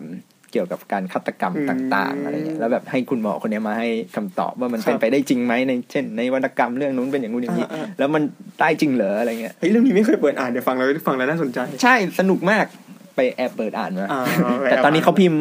เหมือนเขาจะพิมพ์ซ้ำนะฮะ ได้ข่าวว่าอ๋อพิมพ์ครั้งที่สองหมดไปแล้วแสดงว่าที่งานขายหนังสืขายอดีมาก ใช่ เดี๋ยวรอรออุดหนุนกันตอนพิมพ์ซ้ำครับก็รอบล่าสุดมีเอ่อ Horrorstör เฮี้ยนสิงห้างอ่าของคุณเกรดี้เฮนดริกซ์ครับผมแปลโดยพี่หนุ่มโตมรอืมอันนี้เอ่อถ้าใครชอบไปเดินห้างอีเกียเนี่ยนะฮะอืมเพราะว่าผู้เขียนเนี่ยคุณเกรดี้เนี่ยเขาเอาฟอร์มของอีเกียเนี่ยมาฟอร์มของอีพีเออ คือถ้าเป็นภาษาอังกฤษเหมือนจะเป็นแบบ คือผมเคยเห็นตอนภาษาอังกฤษคือเขาเอาแคตตาล็อกอะของอีเกียมาเล่าเรื่องเลยเว้ยเหมือนแบบล้อเลียนเลยอะว่าแบบเป็นห้างทำนองนั้น ดัดแปลงชื่อไปแล้วก็แบบว่าไอ้ห้างเนี่ยแม่งดันมีเหตุการณ์ลึกลับหลอนๆอะไรเงี้ยมาเป็นเรื่องแบบเนี่ยหลอนๆหลอนเหมือนเป็นเรื่องผีๆที่เกิดขึ้นในห้างๆอืม ก็น่าอ่านดีครับอ่าแซลมอนแซลมอนอะแซลมอนปีนี้ก็ปีนี้ก็มีปรากฏการณ์นะเออแซลมอนเซอร์ไพรส์ครับในฐานะคนอ่านแล้วกันเนาะผมว่าก็น่าติดตาม ตัวนักเขียนแหละอ่าแล้วก็ตอนตอนที่เห็นโปรโมทก็ว่าเซอร์ไพรส์เนาะคนเล่มนั้นก็คือ Thai in World History ครับชมผมไทยในแดนเทศ อ่า ของคุณอาชญาสิทธิ์ศรีสุวรรณแฟนพันธุ์แท้ซีไรต์เย่แต่ทำไมถึงมาเขียนเรื่องประวัติศาสตร์อ่าเออเอ่อคุณอาจจะยาสิทธิ์เป็นคนที่เป็นอีกหนึ่งคนที่มีความสนใจรอบด้านมากครับผมแต่อย่างที่เราบอกเขาว่าเขาคือแฟนพันธุ์แท้ซีไรต์อืมไม่พอเขายังเป็นนักศึกษาปริญญาโทอ่าด้านประวัติศาสตร์ครับผมทำ thesis เกี่ยวกับ หนังโป๊ใช่ไหมหนังสือโป๊เออหนังสือหนังสือโป๊ปลุกใจเสือป่าอะไรอย่างนี้ด้วยว่าเออ แล้วก็ยังมีความสนใจในประวัติศาสตร์เก่าๆอีกอ่าเล่มนี้มันเล่าเรื่องเกี่ยวกับเหตุคนไทยครับผมที่ไปอยู่ในเหตุการณ์ต่างๆ ทั่วโลกอะเช่นเรือไททานิกเนี่ย แม่งมีคนไทยเกี่ยวข้องด้วยนะ อะไรเงี้ยเฮ้ยเออน่าสนใจอะไรนี่คือขายของกันหรือเปล่าขายของเฉยเลยเออแต่ว่าเนี่ยแหละครับ เป็นเล่มที่ในงานหนังสือที่ผ่านมาก็เห็นคนหยิบจับกันเยอะ แล้วก็ได้ คนพูดถึงกันประมาณหนึ่งใช่คุณเดี๋ยวผมแคสพูดถึงในคุณแคสฐานะคนที่ไม่มีส่วนเกี่ยวข้องแล้วกัน เออ ผมให้พูดก็ประหลาดประหลาดเชิญคือครับคือผมอ่านแล้วเหมือนกันเล่มนี้ แล้วก็ชอบในแง่ที่ว่ามันเป็นหนังสือประวัติศาสตร์ที่ที่ไม่น่าเบื่อฮะอืมเพราะว่าต้องต้องบอกก่อนว่าคุณอัจฉริยสิทธิ์เนี่ยเขามีสำนวนภาษาที่ค่อนข้างจะแพรวอืมๆแล้วเขาเล่าประวัติศาสตร์ออกมาในแง่ที่แบบ สนุกอะเหมือนคนเล่าเรื่องให้ฟังอะเหมือนกำลังอ่าน fiction อะอืมทั้งทั้งๆที่แบบหลายครั้งเราอาจจะอ่านหนังสือประวัติศาสตร์แล้วรู้สึกว่าเฮ้ยเบื่อจังวะแต่เล่มนี้มันคือเหมือนกับ มันออกรสอะฮะอืมมันมันเขาเขาแบบมานั่งอยู่กับเราแล้วแบบเฮ้ยเนี่ยรู้ไหมตอนนั้นอะมันเกิดอย่างนี้ขึ้นนะเว้ยเฮ้ยแต่ตอนนั้นอะเออแล้วแบบมันจะมีน้ำเสียงของความตื่นเต้นอะของความอยากเล่าตลอดเวลา ซึ่งผมอ่านแล้วแบบเฮ้ยแม่งสนุกว่ะเออพลิกพลิกพลิกไปเรื่อยๆก็เลยสนุกสนุกมากชอบตอนอ่านก็แบบ อยากอยากให้มีหนังสือแนวนี้ประวัติศาสตร์แนวนี้ออกมาอีกเพราะรู้สึกว่า ต่อให้ไม่อินประวัติศาสตร์นะฮะเราก็สามารถอ่านมันได้อย่างอย่างอย่างชื่นชอบอะอย่างสนุกอย่างอย่างอยากจะพลิกหน้าไปเรื่อยๆ ไม่ไม่ได้รู้สึกเบื่อหรืออยากจะวางอะไรอย่างอืงี้มแต่อันนี้อยากอยากแนะนำคนที่กำลังจะอ่านว่าแบอืบมให้อดทนต่อสำนวนภาษาของอ่าคุณอาชญาสิทธิ์นิดนึงเนาะใช่เพราะเหมือนแบบ อันนี้ก็ก็สังเกตจากคนที่อ่านจบไปแล้วบางคนอะไรเงี้ยครับ ก็มีมีจริงๆก็ไม่บางคนก็หลายคนเหมือนกัน มาบอกว่า เออสำนวนภาษานี่ค่อนข้างสวิงสวายแพรวๆต้องแบบว่าอ่านไปสักพักอะถ้าชินแล้วจะโอเคใช่แต่ถ้าใช่ช่วงใช่แรก ๆ นี่แบบว่าโอ้โหมึงอะไรขนาดนี้ติดใช่ แต่จะบอกว่าคุณอาจารย์สิทธิ์ก็เป็นคนประมาณนี้นะ หมายถึงว่าเวลาพูดใช่พูดคุยใช่ตัวจริงใช่ใช่อยากอยากให้พบเจอตัวจริงเอ้ยถ้ามีโอกาสเราเชิญมาออกอีกเออนะจริงๆเป็นคนที่เรื่องเล่าเยอะมาก แล้วก็ใช่แบบเล่าสนุก ใช่ใช่ครับเป็นคนที่อัดแน่นด้วยข้อมูล ใช่ แต่ไม่สัญญานะฮะเออแต่จะพยายาม อาจจะสักเดี๋ยวหปีสองห้าหกห้าตอนนั้นนี่เล่มเท่าไหร่แล้วนะนั่นสิแล้วก็มีอีกเล่มหนึ่งของแซลมอนก็เป็นที่พูดถึงค่อนข้างเยอะนะฮะ ก็คือใครครับ คุณจิรัฏฐ์ประเสริฐศักดิ์เข้ารอบ shortlist ซีไรต์อ่ารอบสุดท้ายฮะอืมเล่มสุดท้ายฮะ ประวัติศาสตร์ที่เพิ่งเศร้าเป็นไงครับด้ยิชื่อเล่มนี้แวขนลุกเล่มนี้ผมก็ชอบ คือโดยส่วนตัวชอบงานเขียนของคุณจิรัตน์อยู่แล้ว อืม เล่มนี้พอเหมือนได้อ่านจริงๆมันก็คือการเป็นแบบเป็นคอลเลกชันของเรื่องสั้นจากที่ต่างๆ ใช่ไหมฮะ แต่มันก็คือเอามาชำระใหม่อืมเอามาเพิ่มเติมตกแต่งรายละเอียดให้มันเข้าทางมากขึ้น ซึ่งพอได้อ่านในเล่มนี้ก็รู้สึกว่าเออจริง ๆ แล้วแต่ละเรื่องเนี่ยมันก็มีเขาเรียกว่าอะไรมีส่วนที่พาดเกี่ยวถึงการมีส่วนที่มีการอ่านแล้วรู้สึกว่าเออว่ะจริง ๆ แล้วมันมันกำลังพูดถึงเรื่องคล้าย ๆ กันอยู่นี่ว่าอืมอืมโดยเฉพาะเรื่องที่ชอบมากที่สุดคือเรื่องน้ำตาที่ต่าง ใช่ครับ เรื่องนี้ที่เด็ด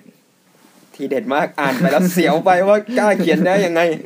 อยากให้ไปอ่านกันเหมือนกันเลยเพราะเราพูดไม่ได้ ใช่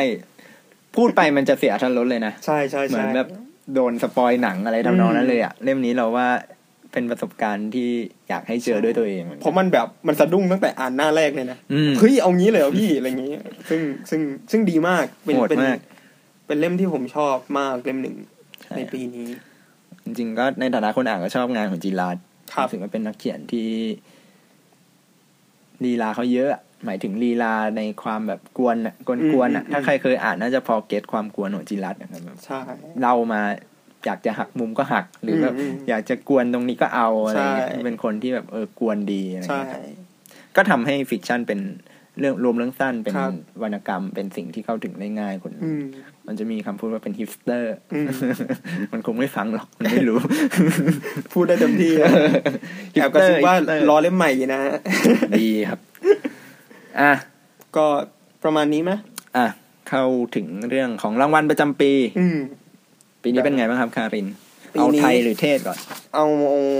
เอาล่าสุดก่อนไหมอืมเร็วๆเลยเพิ่งเกิดขึ้นเร็วๆนี้ก็ซีไรต์ฮะเออซีไรต์เรื่องสั้น ปีนี้รางวัลก็ตกเป็นของ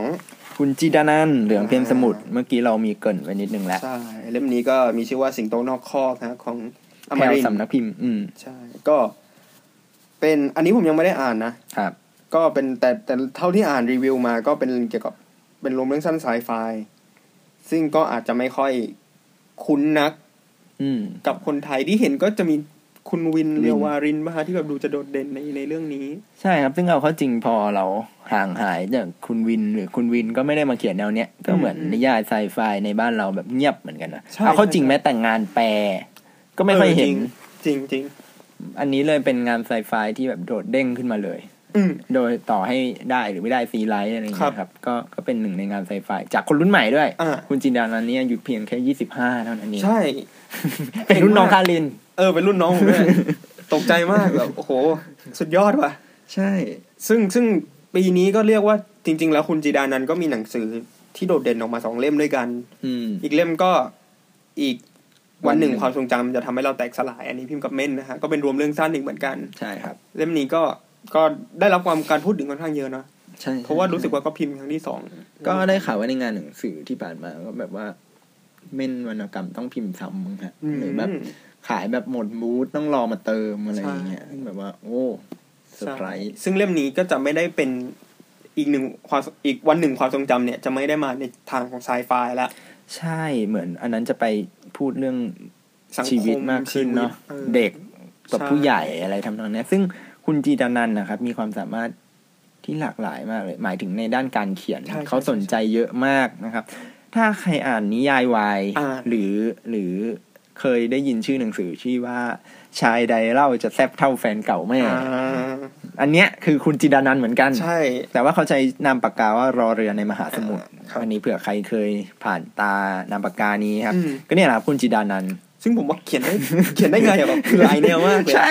แบบว่าโอ้โหเคารพเลยครับ คือคนที่เห็นได้อย่างนี้ก็น่าจะเป็นคุณปองวุฒิป่ะฮะอ่าที่ที่ดูจะแบบ สลับแนวไปได้เรื่อยๆ สืบสวนก็ได้รักใช่ก็ใช่ได้ใช่อะไรก็ได้อะไรเงี้ยแล้วก็ผลิตงานออกมาได้ถี่พอๆกันใช่แล้วคุณภาพก็ไม่มีตกอะไรอย่างใช่เงี้ยครับครับซึ่งคุณจิดานันท์เนี่ย ผมว่าน่าติดตามเลยแหละ ว่าอืมเส้นทางต่อไปจะเป็นยังไง น่าจะเป็นความหวัง อืมคนหนึ่งก็ เชิญชวนฮะ ดีใจแล้วก็ขอแสดงความยินดีด้วย ใช่ใช่ครับยิดีเพราะเป็นด้วยคนรับที่นักเขียนที่เด็กที่สุดด้วยเนาะ ใช่ไหมน่าจะเด็กที่สุดที่ได้ซีไลเพท์ราะว่าก่อนหน้านี้ก็คือพี่พี่คุณปรับดายุนใช่เดี๋ยวตอนนั้นพี่คุณเท่าไหร่เราก็ไม่แน่ใจสิ่งที่คุณก็น่าจะอายุมากกว่านี้แล้วอันนี้อืมอันนี้น่าจะเด็กที่สุด อืม ซึ่งก็ไม่ธรรมดาครับยี่สิบห้าเท่านั้น ครับผม แต่พอพูดถึงซีไรต์แล้วเนี่ย เราควรจะพูดถึงอีกรางวัลหนึ่งหรือเปล่าตรงวันไหนล่ะที่เกิดขึ้นในปีนี้ อันไหน รางวัลที่ชื่อปีศาจอ๋นะอปีศาจแต่เขาจะประกาศปีหน้าใช่ปะใช่ใช่แต่ว่ามีการก่อตั้งใช่และแถลงข่าวขึ้นในในปีปีนี้นี้อืมซึ่งพอ พูดต่อจากซีไรต์เนี่ยก็เหมือนกับ เราจะสืบทอดเจตนารมณ์เขาไกลๆหรือเปล่า แต่คืออ่ามันก็คือรางวัลที่เกิดขึ้นเพราะการตั้งคำถามต่อวรรณกรรมต่อวรรณกรรมแหละ ว่าจริง ๆ แล้ววรรณกรรมอะมันถูกตัดสินโดยคนกลุ่มหนึ่งหรือเปล่า มันอยู่ในเขาเรียกว่าอะไรนะ อยู่ในกำมือของชนชั้นชนชั้นหนึ่งไหมอยู่อืมหรือว่าอยู่ในวงที่แบบ เรียกว่าไงดี อาจจะเคลือบแคลงสงสัยในการ ตัดสินหรือว่าเกณฑ์มาตรฐาน หรือว่าแม้กระทั่งตัวบุคลากรที่มา อืม เป็นกรรมการอะไรอย่างนี้เอง ใช่ ซึ่งถ้าจะพูดในทางหนึ่งก็จะเรียกได้ว่าปีศาจจะเป็นรางวัลที่เกิดขึ้นเพื่อจะขัดง้างกับซีไลท์พอสมควร อืม ครับหรือไม่เพราะว่าเขาก็ เรียกว่าอะไรนะ ให้กรรมการเกณฑ์ของมันก็คือให้กรรมการอ่านงาน โดยที่ไม่เปิดเผย ชื่อคนเขียน ใช่คือเขาเปิดรับต้นฉบับจากทางบ้านนะครับ ผู้ครับฟังใครที่เขียนเรื่องสั้นอืมหรือวรรณกรรมอะไรแนวเนี้ยครับ สามารถเข้าไปดูได้ที่เพจ Facebook รางวัลปีศาจเขาจะมีรายละเอียดให้ฮะแต่ว่าโดยหลักๆแล้วก็คือ สามารถส่งเรื่องไปได้เลยครับผมไม่ว่าคุณจะเป็นใครก็ตามอะไรเงี้อืยมเคยตีพิมพ์ผลงานที่ไหนมาแล้วก็ตาม แต่ว่าขอเป็นแค่เรื่องที่ส่งให้ปีศาจต้องเป็นเรื่องที่ยังไม่เคยตีพิมพ์อ่ายังไม่เคยตีพิมพ์มาก่อน ใช่ แนวไหนก็ได้เขาครับบอกเนาะ ก็ส่งไปเนี่ย แล้วก็อย่างที่คารินบอกเลยก็คือคณะกรรมการ ซึ่งเขามีรายชื่อบอกชัดเจนครับ จะอ่านโดยที่ปิดชื่อทุกคนฮะอ่าคือคงจะมีคนคัดกรองแหละอืมว่าแบบอืมอันนี้คือนายเอนายบีอะไรเงี้ยครับแล้วก็มาตัดสินกันทีหลังว่าแบบใครจะได้รางวัลปีใช่เหมือนเดอะวอยว่าแบบกดปุ่มไม่เห็นหน้าอะไรอย่างนี้ รางวัลได้ข่าวว่าจะได้เงินสองแสนบาทนะครับเชดแล้วก็จะได้รับการจัดพิมพ์เป็นเล่มอ่าครับผม ด้วยอะไรอย่างงี้นี่คืออมเหตุผลที่เขาไม่รับงานที่ตีพิมพ์แล้วอืมอะไรเงี้ยก็เรียกว่าเป็นเป็นการเคลื่อนไหวที่น่าสนใจใช่แล้วผมว่าช่วงประกาศน่าจะเข้มข้นมากใช่อยากรู้แล้วอยากอ่านแล้วเอเนี่ออยากอ่านนะอยากรู้ว่าเอออยากรู้ว่าว่าใครได้เนี่ยน่าสนใจมาก ใช่ครับครับ อ่าโอเค จากรางวัลไทยเราข้ามไปต่างประเทศกันบ้าง อืมก็รางวัลใหญ่ๆฮะที่พูดถึงก็คือ Man Booker Prize ปีนี้มี2 Man Booker ด้วยกันก็คืออันแรกก็คือ Man Booker International ซึ่งก็คือเป็นการให้รางวัลกับนักเขียนต่างชาติ อืมที่ที่มีผลงานตีพิมพ์เป็นภาษาอังกฤษอืมหมายถึงว่าก็มีมีการแปลอะไรเงี้ยฮะซึ่งพอเขาให้รางวัลกันก็จะแบ่งสปลิตกันเป็นระหว่างนักแปลกับผู้เขียนนี่แหละอืมซึ่งปีนี้เล่มที่ได้รางวัลนี้เป็นของนักเขียนชาวอิสราเอลครับ ชื่อว่า A Horse Walk into a Bar นี่คือชื่อคนเขียนหรือชื่อเรื่อง ชื่อเรื่องชื่อเรื่องชื่อเรื่องนะชื่อคนเขียน เดี๋ยวแป๊บหนึ่งผม search แบบลืม อ่าเดี๋ยวเล่าก่อนแล้วกันว่ามันเกี่ยวกับอะไร A Horse Walk into a Bar เป็น เป็นหนังสือเล่มบางๆฮะ เกี่ยวกับเล่าเรื่องของ stand up คน comedy คนหนึ่งที่เหมือนกับว่าบอกเล่าชีวิตตัวเองบนบนเวทีอืมเวทีเวทีเล็กๆหนึ่งในบาร์แล้วมันแค่เนี้ยเรื่องมันคือประมาณนี้เลย จริงเหรอใช่คือแบบมันเขาเล่าเรื่องตัวเองอะไรเงี้ย แต่แต่คือว่าความน่าสนใจของมันก็คือมันเป็นมันค่อนข้างจะเป็น black comedy เออที่เขาเรียกว่าอะไรจิกกัดสังคม อิสราเอลได้ใช่แบบเหมือนกับว่า พูดถึงสังคมได้ค่อนข้างจะเผ็ดร้อนอะไรเงี้ย คนก็จะพูดถึงกันในแง่ที่ว่าเป็นหนังสือที่ตลกแต่แบบคำแบบคืนๆอะไรเอเงี้ยเนอะอเออ แต่แต่แต่คนก็ได้รับเสียงชื่นชมค่อนข้างเยอะฮะ ไม่แล้วก็ดูหลาย ๆ คนนักอ่านหลาย ๆ คนจะเห็นด้วย ผมยังไม่ได้อ่านเล่มนี้นะก็เลยแบบ อาจจะพูดไม่ได้ละเอียดมาก นักเขียนชื่อว่าคุณเดวิดกรอสแมนนะฮะอืมเป็นคนอิสราเอลอย่างที่บอกไปอืมอืมอืมอันนี้ก็เป็น Man Booker International เนาะส่วน อืม Man Booker Prize อีกอันหนึ่งชื่อเหมือนกัน แต่อันนี้จำกัดแค่เฉพาะงานเขียนที่เขียนเป็นภาษาอังกฤษเท่านั้นอืมปีนี้ตกเป็นของนักเขียนอเมริกันครับ ชื่อว่าจอร์จซอนเดอร์ใครครับคนนี้จอร์จซอนเดอร์เป็นนักเขียนเรื่องสั้นอย่างนี้ดีกว่าอ่า เป็นเขาเขียนเรื่องสั้นมาก่อน แล้วเรื่องสั้นของเขาเนี่ย คือซอนเดอร์ เนี่ยได้รับการพูดถึงในแง่ที่ว่าเป็นปรมาจารย์การเขียนเรื่องสั้นก็ว่าได้ เพราะเรื่องสั้นของเขาเนี่ย ค่อนข้างแปลกสนุกอืมมีเล่าเรื่องที่เพี้ยนเพี้ยนๆนะแต่แบบมีชั้นเชิงที่ลึกมาก เสียดสีสังคมได้แบบคมคายมากอืมคือผมผมเคยอ่านประมาณเล่มสองเล่มของเขาอะฮะอืมของซอนเดอร์ แล้วก็เออแม่งจริงว่าเป็นนักเขียนที่ ที่เรียกเรียกได้ว่าเป็นเป็น dark side อลิสมุนโรอะคือถ้าอลิสมุนโรเขียนเรื่องในชีวิตอย่างแบบ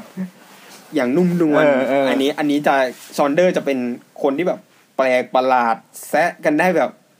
ถึงพริกถึงขิงอะอ่าพูดอย่างนี้เลยคือคือถ้าใครสนใจเรื่องสั้นผมว่าซอนเดอร์เนี่ยเป็นอีกคนที่น่าจะเอามาอ่าน อ่านยากไหมครับ อ่านค่อนข้างยากนิดนึงครับใช่เพราะว่าท่าทีชั้นเชิงเขาเยอะอะอืมแล้วมันจะบางทีบางมุกมันจะเป็นมุกแบบมุกอเมริกันที่เราไม่เก็ตอะอืมหรือว่าเขาเสียดสีโดยการยกวัฒนธรรมที่โน่นมา ซึ่งเราก็แบบไม่ได้คล้อยตามทุกอันอะไรอย่างนี้เออเออแต่ถ้าเล่มถ้าใครสนใจอ่านนะฮะแนะนำเล่มที่มีชื่อว่า Civil War Land in a Bad Decline ซึ่งมันเป็นชื่อเรื่องสั้นเรื่องหนึ่งในเล่มนั้น ที่จะพูดถึงโลกอนาคตที่มีสวนสนุกแห่งหนึ่ง ที่เป็นเหมือนสวนสนุกที่จำลองแบบดิสโทเปียของสังคมอเมริกาเอาไว้อืมซึ่งแบบสนุกมากเรื่องนี้สนุกมาก แต่เล่มที่ได้รางวัลนะฮะ เป็นเล่มที่ชื่อว่า Lincoln in the Bardo อืมก็คือเราว่าไงดี เล่มนี้ผมเคยซื้อมาอ่าน แต่อ่านไปได้ไม่กี่หน้าแล้วก็รู้สึกว่าไม่ไหว ขอพอก่อน เพราะว่าจูนไม่ติด เออเออเล่าคร่าวๆก็คือมันเล่าเรื่องของประธานาธิบดีลินคอล์นนี่แหละฮะที่ลูกคนลูกของเขาคนหนึ่งตาย แล้วเขาก็เศร้าเสียใจมาก มันเป็นเหตุการณ์ที่เกิดขึ้นก็คือลินคอล์นเนี่ยพาลูกคนนี้ไปฝังไว้ในสุสานซึ่งเป็นเหตุการณ์จริงนะอืมแต่แต่สิ่งที่ซอนเดอร์พาเราไปอะ คือเขาพาเราไปในอีกมิติหนึ่งครับ ในมิติที่มีชื่อว่าบาร์โดซึ่งบาร์โดเนี่ย ตามคติความเชื่อของคนทิเบตเขา เขาเรียกมันว่าเป็นเป็นมิติที่อยู่ระหว่างความเป็นกับความตาย เป็นอยู่กึ่งกลางที่แบบวิญญาณกำลังแบบ ไม่รู้ว่า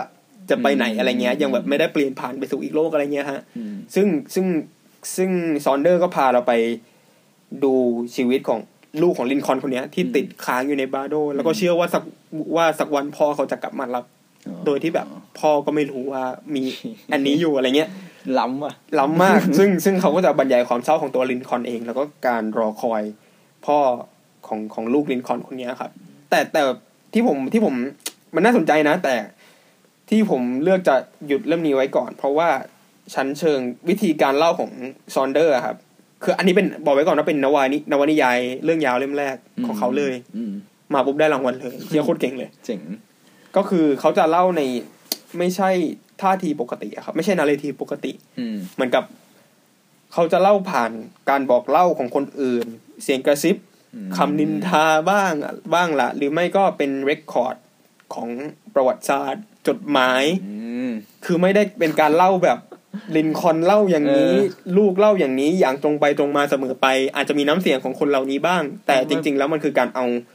น้ำเสียงของหลาย ๆ เสียงนะฮะในประวัติศาสตร์อืม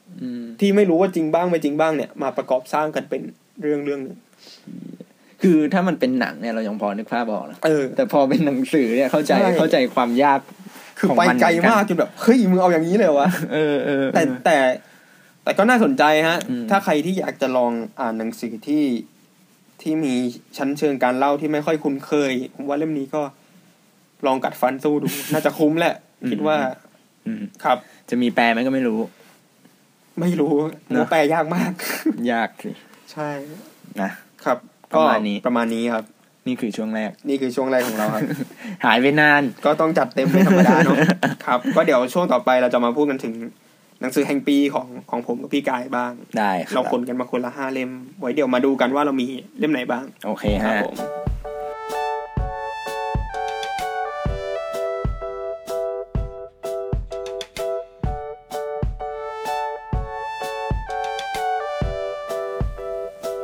สู่ช่วงที่สองครับขผองม Book Starter ว่าด้วยหนังสือห้าเล่มที่เราชอบในปีนี้ ใช่ แต่แต่จริง ๆ ก็ไม่ใช่ว่าเป็นหนังสือออกใหม่ทั้งหมด อืม เพราะว่าบางเล่มก็ เรียกว่าเป็นเล่มที่เราได้อ่านในปีนี้แล้วเราชอบใช่ดีครับกว่าเออ ผมขอออกตัวเลยว่าผมเป็นหนังสือที่พยายามคัดมาแล้วนะอ่าว่าเป็นหนังสือปี2017อะไรครัเงี้บยแต่ก็บอกว่า ไม่รอดจริง ๆ ฮะ หมายถึงว่าก็ใช่ก็ไม่ได้ ตีพิมพ์ในปีนี้ทั้งหมด แต่ว่าก็พยายามจะเฉลี่ยเฉลี่ยกันไป เดี๋ยวจะบอกของผมจะบอกว่าปีไหน คือพวกเราก็มีหนังสือดองอยู่เยอะครับ บางทีซื้อมาหลายปีแล้วเพิ่งจะมาได้เลิกอ่าน ใช่ แล้วแบบผมปีนี้ผมก็อ่านไม่ค่อยได้เยอะเท่าไหร่ แต่ก็กลายเป็นว่าเล่มที่ชอบที่ชอบก็จะกลายเป็นอ่านเล่มเก่าอืมๆซะเยอะครับผมอะไรเงี้ยครับได้อะครับใครเริ่มก่อน พี่กายเริ่มก่อนก็ได้ โอเค เล่มแรกของผมนะฮะ อันนี้เป็น หนังสือใหม่อ่าออกเริ่มปีกัเลยนี้2017อ๋อครับแล้วเมื่อกี้เราไม่ได้พูดถึงเขาด้วยอ่านี่นี่คือปีนี้จริงๆอีกสิ่งที่น่าสนใจคือเอ่อกลุ่มคนที่พิมพ์หนังสือด้วยตัวเองอ๋อใช่ครับซึ่งผมกลุ่มคนที่ทำหนังสือด้วยตัวเองเนี่ย มันก็ก้ากึ่งกับพวกแบบสำนักพิมพ์อินดี้ขนาดเล็กเนาะอ่าเอาจริงๆใจใจ PS อะไรอย่างเงี้ยครับก็ถือว่าเป็นสำนักพิมพ์เล็กเหมือนกันแหละอืมอะไรเงี้ยแต่ปีเนี้ยครับเอ้ยไม่ใช่ปีก็ปีนี้แหละ แล้วก็อืมไม่นานมาเนี้ยในรอบสองสามเดือนเนี้ยก็มีคู่หนึ่งคู่ที่ที่ได้รับความนิยมอะไรเงี้ยครับก็คือคุณคุณพันดิฟสุภรุตกิจนะอ่าครับมันใช้ชื่อนี้ป่าวะใช่ใช่ใช่ชื่อนี้กับ เดี๋ยวเผื่อคุณผู้อ่านงงว่าเรียกมันก็คือเรารู้จักเนาะอ่ารู้จักกันเป็นการส่วนตัว กับพวงสร้อยอักษรสว่างครับผมเอ่อสองคนนี้ตีพิมพ์หนังสือเล่มหนึ่งชื่อว่าแดฮะอ่าเป็นรวมเรื่องสั้นครับจากสองนักเขียนที่เราเอ่อ คือคอนเซปต์ของเขาเนี่ยพูดถึงคือเขาเอาเมืองนำถ้าใครเห็นหน้าปกนะก็จะมีแบบแบงคอกฮ่องกงอืมปาดังเบซา เบอร์ลินอ่าอะไรทำนครสวรรค์อะไรเงี้ย แล้วก็หยิบเอาเมืองผู้คนที่อยู่ในเมืองเหล่านั้นครับมาเล่าเรื่องอะไรเงี้ยเขาจั่วหัวว่าเป็นเรื่องสั้นฮะครับเอ่อพวงสร้อยเคยมีหนังสือ อืมกับสำนักพิมพ์แซลมอนครับ ชื่อ My Best Friend Is Me อืมแล้วก็ทำซีนนะครับ เยอะแยะเลยพวงสร้อย แล้วก็ก่อนหน้านี้เมื่อสักปีหรือสองปีเนี่ยก็ทำซีนคู่กับคุณเนี่ยแหละคุณใหม่พันทิพย์ครับตอนนั้นเขาใช้ชื่อโปรเจกต์ว่า เราทั้งสองติดตามซึ่งกันและกันสุรีกับมัทนีเออสุรีและมัทมณีซึ่งถ้าใครเคยอ่านเล่มนั้นก็น่าจะพอเก็ตอืมบรรยากาศขครัอบงสองคนนี้ได้เป็นอย่างนี้คือใช่เป็นสองนักเขียนที่ผัดกันเล่าเรื่องอ่าอ่าแต่ว่าก็แยกกันอย่างชัดเจนอะไรเงี้ยครับ ใหม่ก็จะมีวิธีการเล่าเรื่องที่ตรงไปตรงมาอืมแล้วก็มีจังหวะที่ก็เรียกว่าเด็ดขาดอืมอืมส่วนโรสก็จะมีบรรยากโรสคือพวงพวงสสร้ร้ออยยก็จะมีบรรยากาศของตัวเองที่แบบว่า โอ้ส่วนตัวส่วนตัว คือคยัลุงมไงดีเครือใช่แล้วส่วนตัวในที่นี้คือเป็นโรสเท่านั้นที่จะทำได้อ่าแล้วเราก็รู้สึกว่าเป็นเป็นสไตล์ที่ที่เราคิดถึงทั้งสองครับคนอะไรเงี้ยครับเอ่อ แดเป็นรวมเรื่องสั้นที่ออกขายครั้งแรกที่งาน Bangkok Art Book Fair มั้งฮะแต่ว่าก็ได้รับกระแส ได้รับความนิยมมาจนถึงเรียกว่าหเป็นนังสือปากต่อปากที่ทรงพลังมาก อืม ใช่ครับ เป็นสองนักเขียนที่เอาเข้าจริงก็อย่างที่บอกว่าวิธีการเล่าเรื่องเนี่ย แทบจะไม่เหมือนกันเลยอืมแต่ว่าพอพอมาอยู่ในอันเนี้ยครับแล้วแบบเขาก็ไม่บอกด้วยนะว่า ใครเขียนเรื่องอะไร ครับผม ก็ปล่อยให้เราไปเดากันเอาเองอ่ามีมีบอกตอนจบแหละ แต่อ่าว่า การการที่ทำอย่างนี้ก็ดีอย่างหนึ่งตรงที่เราก็คาดเดาไม่ได้ หรือเราก็พยายามจะคาดเดาแหละครับไม่รู้คนอื่นเป็นไหมแต่เราก็พยายามจะคาดเดาว่าใครเขียนอะไรอย่างเงี้ยอ่าแล้วก็แต่ก็จะรู้สึกว่าเออไม่ต้องเดาละอะไรอ่านดีกว่าอะไรเงี้ยผมว่าบรรยากาศของหนังสือเล่มเนี้ย ไม่รู้พูดไปแล้วจะยังไง แต่ส่วนตัวรู้สึกว่ามันน่ารักดีฮะ เออ คือมันไม่ได้น่ารักแบบกุ๊กกิ๊กกุ๊กกิ๊กอืมหวานหวานใสๆแต่เรารู้สึกว่า คือตัวเรื่องเนี่ยมีความ คลุมเครือ มีความหม่นเศร้า มีความ happy บ้างครับ แต่ว่ามันก็ไม่ได้แบบว่าเศร้าจน dark นะอือฮึส่วนตัวเรารู้สึกว่ามันไม่ได้เศร้าจน dark แล้วก็มันไม่ได้ happy แบบว่ากราฟพุ่งอะอืมันอยู่กึ่งกลาง แล้วเรารู้สึกว่าการอ่านแต่ละตอนจบอะมันเหมือนแบบ เราได้ยิ้มมุมปากอะหรือแบบถ้าถ้ามันเศร้ามันคือเราร้องไห้ แต่ว่าเรายิ้มอยู่เว้ยอะไรเงี้ยเรารู้สึกว่าเออเรื่องของสองคนนี้มันแบบว่ากลมกล่อมมากครับแล้วก็เป็นเป็นบรรยากาศที่ เราไม่ค่อยเห็นในเรื่องแต่งอืมอืมอืมยุคนี้อืมเท่าไหร่อะไรอย่างเงี้ยครับ อืม แล้วก็รู้สึกว่ามันมันจับต้องได้ครับเรื่องจับต้องได้คือเราชอบตอน นครสวรรค์ มากครับ จริง ๆ มีอีกตอนหนึ่งคือสองตอนสุดท้ายในเล่มผมจะชอบมากเป็นพิเศษอะไรอืมเงี้ยอืมอันนั้นชอบมากเขาพูดถึงแบบอะครอบครัวอืมอืมพูดถึงความสัมพันธ์อะไรเงี้ย ก็รู้สึกว่าไอ้สิ่งเหล่านี้มันแบบว่าเราเราสามารถจับต้องมันได้ แล้วก็ครับมันมันเป็นเหตุการณ์ที่เราทัชกับมันมากอะไรเงี้ย เราเลยรู้สึกว่า เออ เราเรื่องสั้นเรื่องนี้มันแบบเหมือนเป็นเพื่อนเพื่อนที่แบบเรารู้จักอะคือไม่ไม่ใช่อย่างนั้น คือจะบอกยังไงวะคืออ่านแล้วรู้สึกเหมือนแบบเขามาเล่าให้เราฟังอ่าหรือแบบไอ้ตัวละครพวกนี้มันมีอยู่จริงในชีวิตเราอะอ่าเรารู้สึกว่าเรา เรารู้สึกร่วมไปกับมัน เราอ่ารู้รู้สึกเศร้าไปกับมันหรือบางครั้งเราก็อาจจะแทนค่าเราเองในครัสบถานที่นั้นนะอืมเราอืมคืออ่านแล้วนึกถึงสถานที่ ซึ่งอาจจะไม่เกี่ยวกันเลยก็ได้อะคือ โอเค เออ เราว่าสถานที่มันมีเรื่องเล่าอยู่อะอ่าแบบเราแม่งก็มีสถานที่ของเราเหมือนกันอะไรเงี้ยครับซึ่งเราว่าเล่มนี้แบบ เป็นรวมเรื่องสั้นที่โดดเด่นทั้งในด้านการเล่าอืมแล้วก็มีรสชาติถูกปากอืมมากที่สุดในปีนี้ของเราอะไรเงี้ยครับ ยังพอหาได้ใช่ไหมฮะ หาได้พิมพ์ครั้งที่สอง แล้วปกอืมดำอ่าปกที่หนึ่งจะเป็นสีขาวอ่าใช่ แล้วหรือว่าถ้าสมมุติใครที่อยู่ต่างจังหวัดก็รู้สึกว่าถ้าสั่งทางเว็บ Readery อืมก็ก็น่าจะยังมีสต็อกเหลืออยู่ แต่ไม่แน่ใจว่าเหลือเยอะแค่ไหน อาจจะต้องแบบรีบหน่อย เข้าใจว่ามีลิตเตอรี่กองดิดกองดิดอ่าใช่ หรือติดต่อที่เพจแดงฮะครัใช้บชื่ออ๋อนี้เลใช่ย T H E R E นะฮะอืมแต่ก็คิดว่าน่าจะน่าจะแบบซื้อได้ ใช่ครับ ครับผมอะอะ นั่นคือเล่มแรกของพี่กายแดนะฮะครับ เล่มแรกของผม ผมเริ่มจากเล่มเก่าแล้วกัน เล่มนี้ชื่อว่า The Brief Wondrous Life of Oscar Wilde อืมเชียไอพวกนี้เดี๋ยวเราจะมี เดี๋ยวเรามีชื่อให้ ใช่ อาจจะถ่ายรูปเนาะใช่ฮะอืมก็หนังสือเล่มนี้เดี๋ยวผมหาก่อนมันมันพิมพ์ปีไหนวะ ดูที่เล่มดิ มีวะ ไม่มีอะ เนื้อในอะไรเงี้ย เรื่องเกี่ยวกับอะไรครับ เรื่องเป็นเรื่องชีวิตของเด็กคนหนึ่งฮะ เด็กผู้ชายที่เป็นชาวโดมินิกันอืมอ่าอ่าพิมพ์ปีสองพันเจ็ดฮะอืมเป็นเด็กผู้ชายฮะ ที่คือเด็กผู้ชายคนเนี้ยเขาชื่อออสการ์ครับเป็นเด็กโดมินิกันแต่ แต่มาเติบโตในนิวเจอร์ซีย์อืมเติบโตในอเมริกาอะไรเงี้ยอืมอะทีเนี้ย หนังสือเล่มเนี้ยมันมันตลกตรงที่ว่า มันเป็นตลกร้ายดีกว่า เพราะว่าออสการ์คนเนี้ย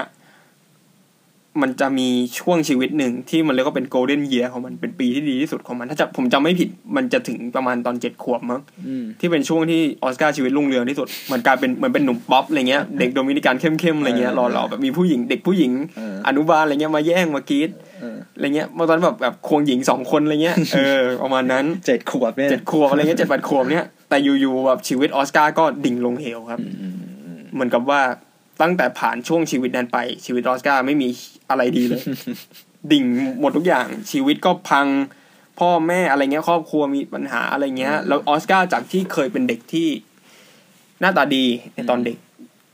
กลายเป็นโตขึ้นมาเป็นคนอ้วนฉุอืมมีสิวเคลอะเต็มหน้าอะไรเงี้ยฮะกลายเป็นเด็กติดเกมอืมไม่ค่อยสูงสิงกับใคร ชอบอยู่คนเดียว โดนเพื่อนแกล้งอืมเหมือนกับว่าเป็น เขาเรียกว่าถ้าพูดแย่ๆก็คือกลายเป็น loser ขึ้นมาอะไรอย่างนี้ชีวิตออสการ์ก็แบบเหมือนตกต่ำอะไรเงี้ยฮะจนอยู่มาวันหนึ่งออสการ์ก็เกิดมีความรักขึ้นมาเออกับผู้หญิงคนหนึ่ง แต่ทีเนี้ยเชื่อผมก็ไม่รู้จะ spoil หรือเปล่า แต่เอาเป็นว่าประมาณว่า คือออสการ์เนี่ยเป็นคือผมผมรักเรื่องนี้มาก ๆ เพราะว่า เพราะว่าอ่ายูนอตดีแอสนี่ฮะนักชื่อของนักเขียนนะ เขาสร้างตัวละครออกมาได้มีมิติมากที่สุดอืมตัวหนึ่งที่ผมเคยอ่านมาในโลกวรรณกรรมเลยมก็คือออสการ์เนี่ย เขาเป็นตัวละครที่ซับซ้อนมีความคิดความอ่านที่ ที่เราก็บางครั้งก็ก็ไม่ได้แบบ ไม่ได้เห็นด้วยกับสิ่งที่มันคิดอะอืมแต่มันก็ไม่จำเป็นว่าเราต้องเห็นด้วยไงอืมคือเราก็บางครั้งเราเห็นใจ บางครั้งเรารู้สึกโกรธแทนมัน บางครั้งรู้สึกว่าเฮ้ยทำไมมึงไม่มึงทำอย่างนี้วะอืมอืมบางครั้งเราก็รู้สึกแบบ เศร้าอะอืมแบบเฮ้ยชีวิตคนหนึ่งมันต้องมาเจออะไรอย่างนี้เลยเหรอวะมันเล่าถึงช่วงไหนของชีวิตครับมันเล่าถึงชีวิตออสการ์จริง ๆ ก็ทั้งชีวิตของออสการ์ชีวิตเลยครับผมแล้วก็ความรักที่มันเกิดขึ้น แล้วก็ปมในชีวิตที่มันรู้สึกว่ามันไม่เคยค้นพบความรักที่แท้จริงเลยอืมอะไรอย่างนี้ฟังดูเศร้าเนาะเป็นเรื่องเศร้าอะคือผมอยาก ผมก็ผมกลัวว่าถ้าจะเล่าไปมันก็จะสปอยเพราะว่าคือผมอ่านเรื่องนี้โดยที่ไม่ไม่รู้อะไรเลยเออ แล้วพออ่านไปถึงจุดหนึ่ง แล้วก็แบบให้เชี่ยน้ำตาไหลอะโอ้โหคือคือมันเศร้ามากจริง ๆ แต่ในทางหนึ่งมันก็เป็นเป็นเป็นหนังสือที่เป็นมนุษย์มากอืมแล้วก็เข้าใจมนุษย์มากเรื่องหนึ่งอืถามว่าชีวิตออสการ์เนี่ยบัตรซบไหมบัตรซบเฮียๆบัตรซบมากๆ แต่ว่าในท้ายที่สุดแล้ว ผมว่ามันเป็นหนังสือที่งดงามมากอืมเล่าชีวิตเด็กคนหนึ่งออกมาได้ ได้จับใจอะอืมได้รู้สึกว่าเฮ้ยนี่แหละ บันทึกของมนุษย์ที่มีอยู่จริงทั้งที่เขาเป็นแค่แบบตัวละครอืมคนหนึ่งครับ แล้วก็จริง ๆ มันเป็นหนังสือที่ที่ที่มีความเป็น magical realism ด้วยอืมเพราะมันจะพูดถึง มันจะพูดถึงเขาเรียกว่าอะไรคำสาปเออคำสาปหนึ่งที่เหมือนกับมันมันมันพูดไปเล่นๆว่าเนี่ยไอเป็นคำสาปที่ที่ตามติดอีตัวออสการ์เนี่ย กับครอบครัวออสการ์เนี่ยมาตั้งแต่ที่มันออกมาจากโดมินิกัน ซึ่งมันก็พูดถึงว่าเหมือนกับว่าคำสาปนี้มีอยู่จริงอะไรเงี้ยเออเพราะว่ามันแบบทำเป็นคำสาปที่ทำให้ครอบครัวออสการ์ป่นปี้เออแล้วมันก็ต้องแบบทำยังไงถึงจะแก้คำสาปนี้ให้ได้อะไรอย่างนี้ เออ ซึ่งซึ่งมันก็สนุกดีเป็นเหมือนกับเรื่องขบขันเล็ก ๆ ที่ก็เศร้าๆเนาะก็มีเส้นเรื่องนี้ไปด้วยใช่ฮะขัดขัดรสนิดหน่อยใช่ขัดก็ขัดเพิ่มเศร้าอรรถรขัดเศร้าใช่ แล้วก็เล่มนี้ ได้ Pulitzer Prize ด้วยอ๋ออ่าเป็นเล่มรางวัลใหญ่ เออเหมือนผมเคยเห็นชื่ออยู่ น่าจะเป็นเล่มดังเล่มหนึ่งเลย ใช่ฮะดังมาก แล้วก็ถ้าสมมติใครที่ชอบวัฒนธรรมเนิร์ดอะไรอย่างนี้พวกเกมพวก อะไร Lord of the Rings อะไรอย่างเงี้ยฮะมันก็จะมีการพูดถึงอยู่เหมือนกัน เพราะว่าตัวออสการ์เนี่ยเขาก็อินสนใจในเรื่องนี้อืมครับ ก็ก็เป็นเรื่องหนึ่งที่ที่แนะนำก็น่าจะป๊อปใช่ป๊อปอยู่ แต่ผมไม่แน่ใจว่าในคิโนมีหรือเปล่าเพราะผมเล่มนี้ได้จากดาสะ อืมดาสะคืออะไรฮะดาสะคือร้านหนังสือมือสองอยู่ตรงเอ็มโพเรียมเอ็มโพเรียมใกล้ๆข้างเอ็มโพเรียมฮะก็ แนะนำให้ไป เพราะว่าผมก็ได้หนังสือเยอะจากที่นั่นแล้วก็รู้สึกว่าที่คิโนไม่มีอ๋อเหรอใช่เคยพยายามไปหาแต่ไม่มี อืม คือดาสะเป็นแบบร้านขายมือสองซึ่งอืมส่วนใหญ่จะเป็นภาษาอังกฤษเนาะใช่ใช่แล้วเจอเล่มดีๆอยู่ เยอะมากต้องไปแบบว่าคูเอียงเอียงคอดูใช่คุยคุยฮะดูอะไรอย่างงี้หลายเล่มที่หาที่คิโนคุนิยะไม่ได้ หลายเล่มที่แบบแพงมากเดี๋ยวเจอที่นี่เฮ้ยเชี่ยถูกว่ะก็แนะนำให้ไปดาสะอ่าถ้าชาวกรุงนะฮะอืมอืมอืมลองไปดูโอเคครับฮะของผมเล่มแรกครับเล่มที่ก็คือเล่มที่สองของผมนะครับผม อันนี้ยังจะพูดยังไงดี คือเพิ่งพิมพ์เมื่อพิมพ์ใหม่เมื่อปี2017อืมแต่เอาจริงๆมันเป็นหนังสือของสำนักพิมพ์ที่เราพูดถึงไปแล้ว แล้วครัก็บเราลืมพูดถึงเล่มนี้ไปฮะนั่นคือแดงละวีฮะอ๋อของอารมณ์วงศ์สวรรค์ ใจใจ ใช่ใจใจบุ๊กอีกแล้วอะไรอย่างงี้เอ่อตีพิมพ์ครั้งแรกเมื่อปีพศ2513อะแบบ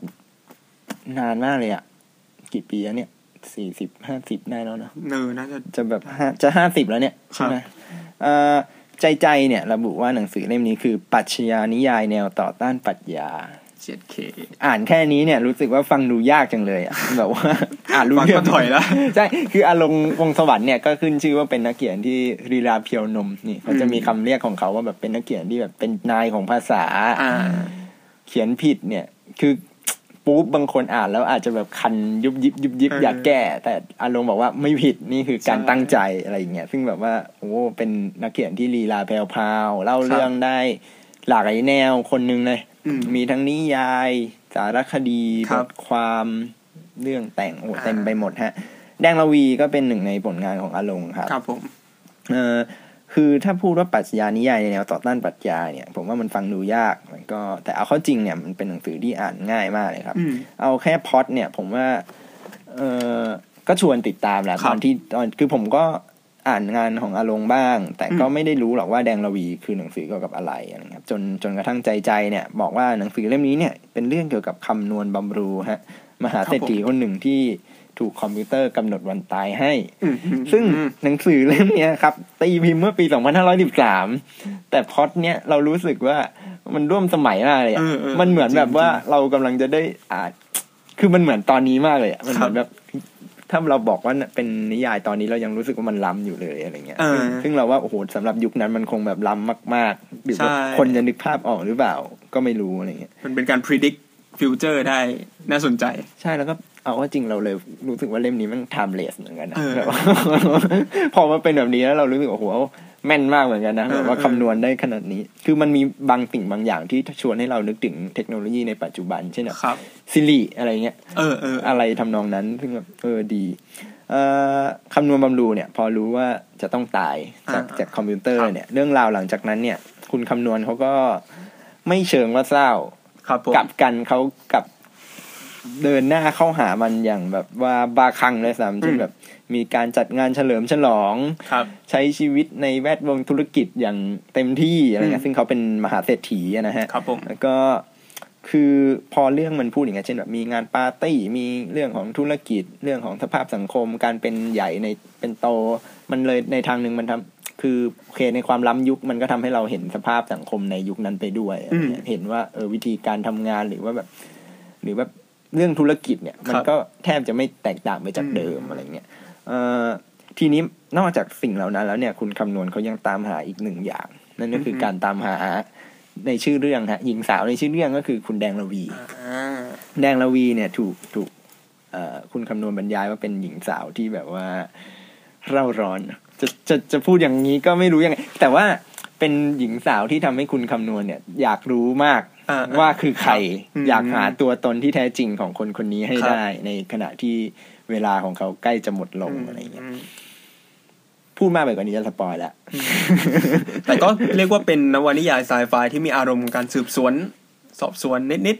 ใช่แล้วเอาเข้าจริงอ่านง่ายๆอ่าย้ำว่าอ่านง่ายมาก คือถ้าไม่ไม่ติดกับกับสำนวน คือถ้าอืมก้าวข้ามสำนวนอืมอารมณ์ไปได้ ก็อืมก็ถือว่าเป็นนิยายที่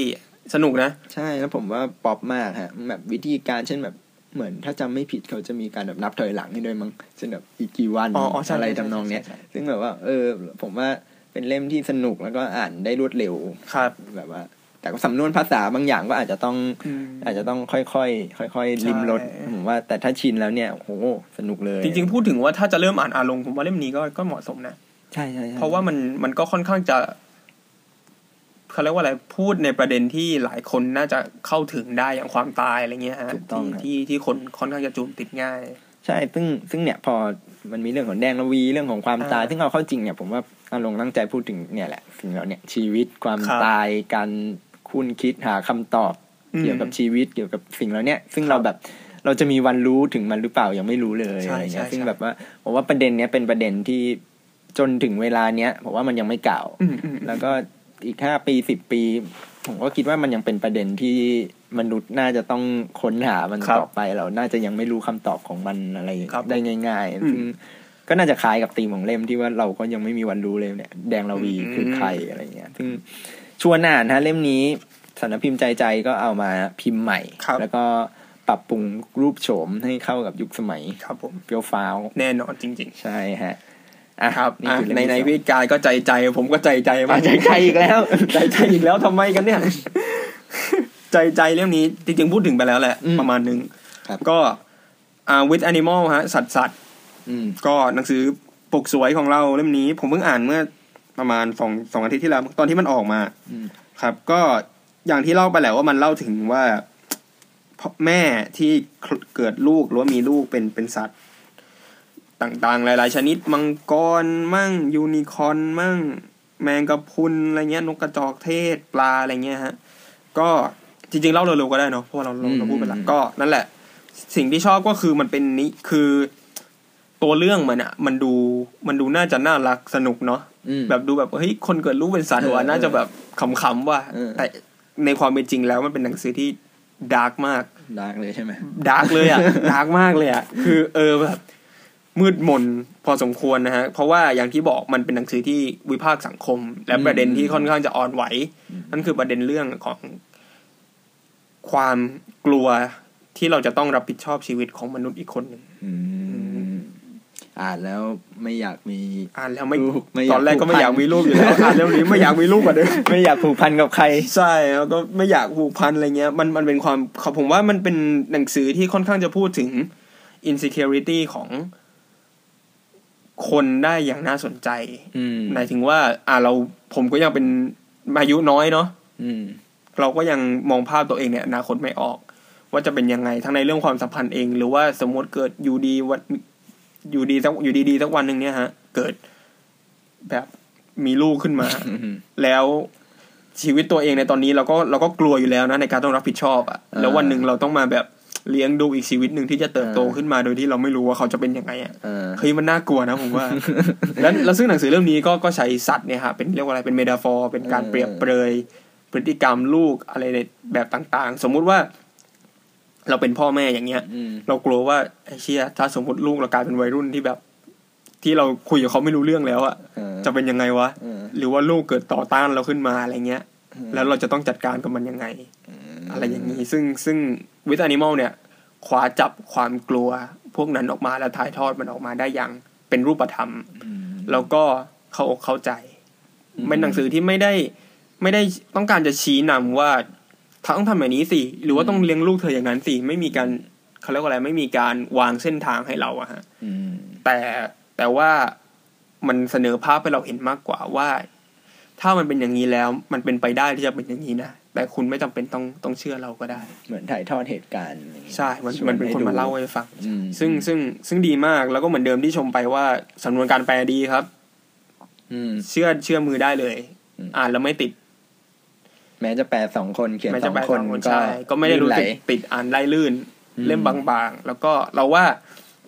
แล้วแต่คนเลยว่าอาจจะอยากจะอ่านรวดเดียวจบก็ได้ หรือว่าอยากจะหยิบมาอ่านทีละตอนก็ได้ เพราะว่ามันไม่ได้มันไม่ได้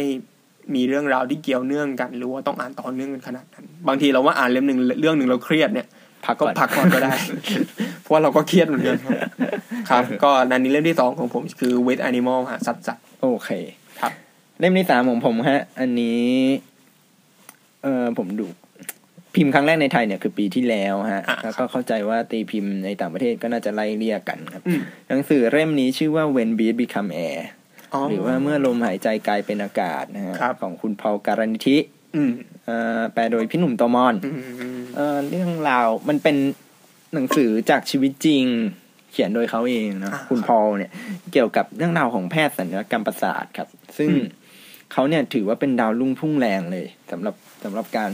การเป็นหมอในเวลานั้นเขาเขามีศัพท์ประจำตัวว่าเป็นแบบแพทย์ประจำบ้านอะไรเงี้ยอืมอืมเป็นแพทย์ประจำบ้านที่แบบศึกษาทางด้านเนี่ยประสาทสมองอืมอะไรเงี้ย คือแบบว่าเก่งมากจนที่แบบจะได้เป็นเหมือนแบบจะเทิร์นโปรแล้วอะคือจะเทิร์นโปรเป็นดูอาจารย์ทางด้านประอะไรเงี้ยเออทางด้านประสาทอย่างจริงจัง คือแบบถ้าได้เป็นอันนี้เนี่ย อนาคตนี่แบบยาวไกลครับแบบว่าอีกสิบปีต้องเป็นอย่างงู้นอย่างนี้คือแบบโอ้โหแสงสว่างรองลำไรอะครับ แต่ชะตาชีวิตก็เหมือนหนังมากเลยฮะ เมื่อวันดีคืนดีเขาก็ตรวจพบว่าตัวเองเป็นมะเร็งอ้าวคือแบบร่างกายผายผอม แล้วไปตรวจครั้งแรกก็เหมือนแบบไม่มีอะไรอ่าแต่ก็เรื่องรู้สึกว่าเหมือนแบบก็ยังมีอาการอยู่ป่วยอยู่แล้วก็แบบไม่สบายใจว่าจะแบบใช่จริงหรือไม่เป็นจริงหรืออะไรเงี้ยแล้วไปตรวจคราวเนี้ยก็ตรวจพบว่าเป็นมะเร็งจริง ๆ อะไรเงี้ยซึ่งพอเป็นมะเร็งแล้วอะฮะ ผมว่าคอนฟ lict ของเรื่องนี้และที่น่าติดตามและที่รู้สึกว่ามันแบบ มันไม่น่าเชื่อว่าเป็นชีวิตคนจริง ๆ เลยก็คือ แต่จริงๆมันก็คงมีแหละนะฮะ ก็คือพอเขาเป็นหมอเนี่ยเขาก็จะรู้เลยอะว่าแบบอาการแบบนี้แม่งคืออะไร แล้วเขาจะอยู่ได้อีกนานขนาดเหไหมือนนเป็นการตรวจตัวเองไปด้วยในตัว ใช่ คือมันจะมีเหตุการณ์ในเรื่อง เช่นแบบเขาอยากรู้ว่าหมอจะให้เขา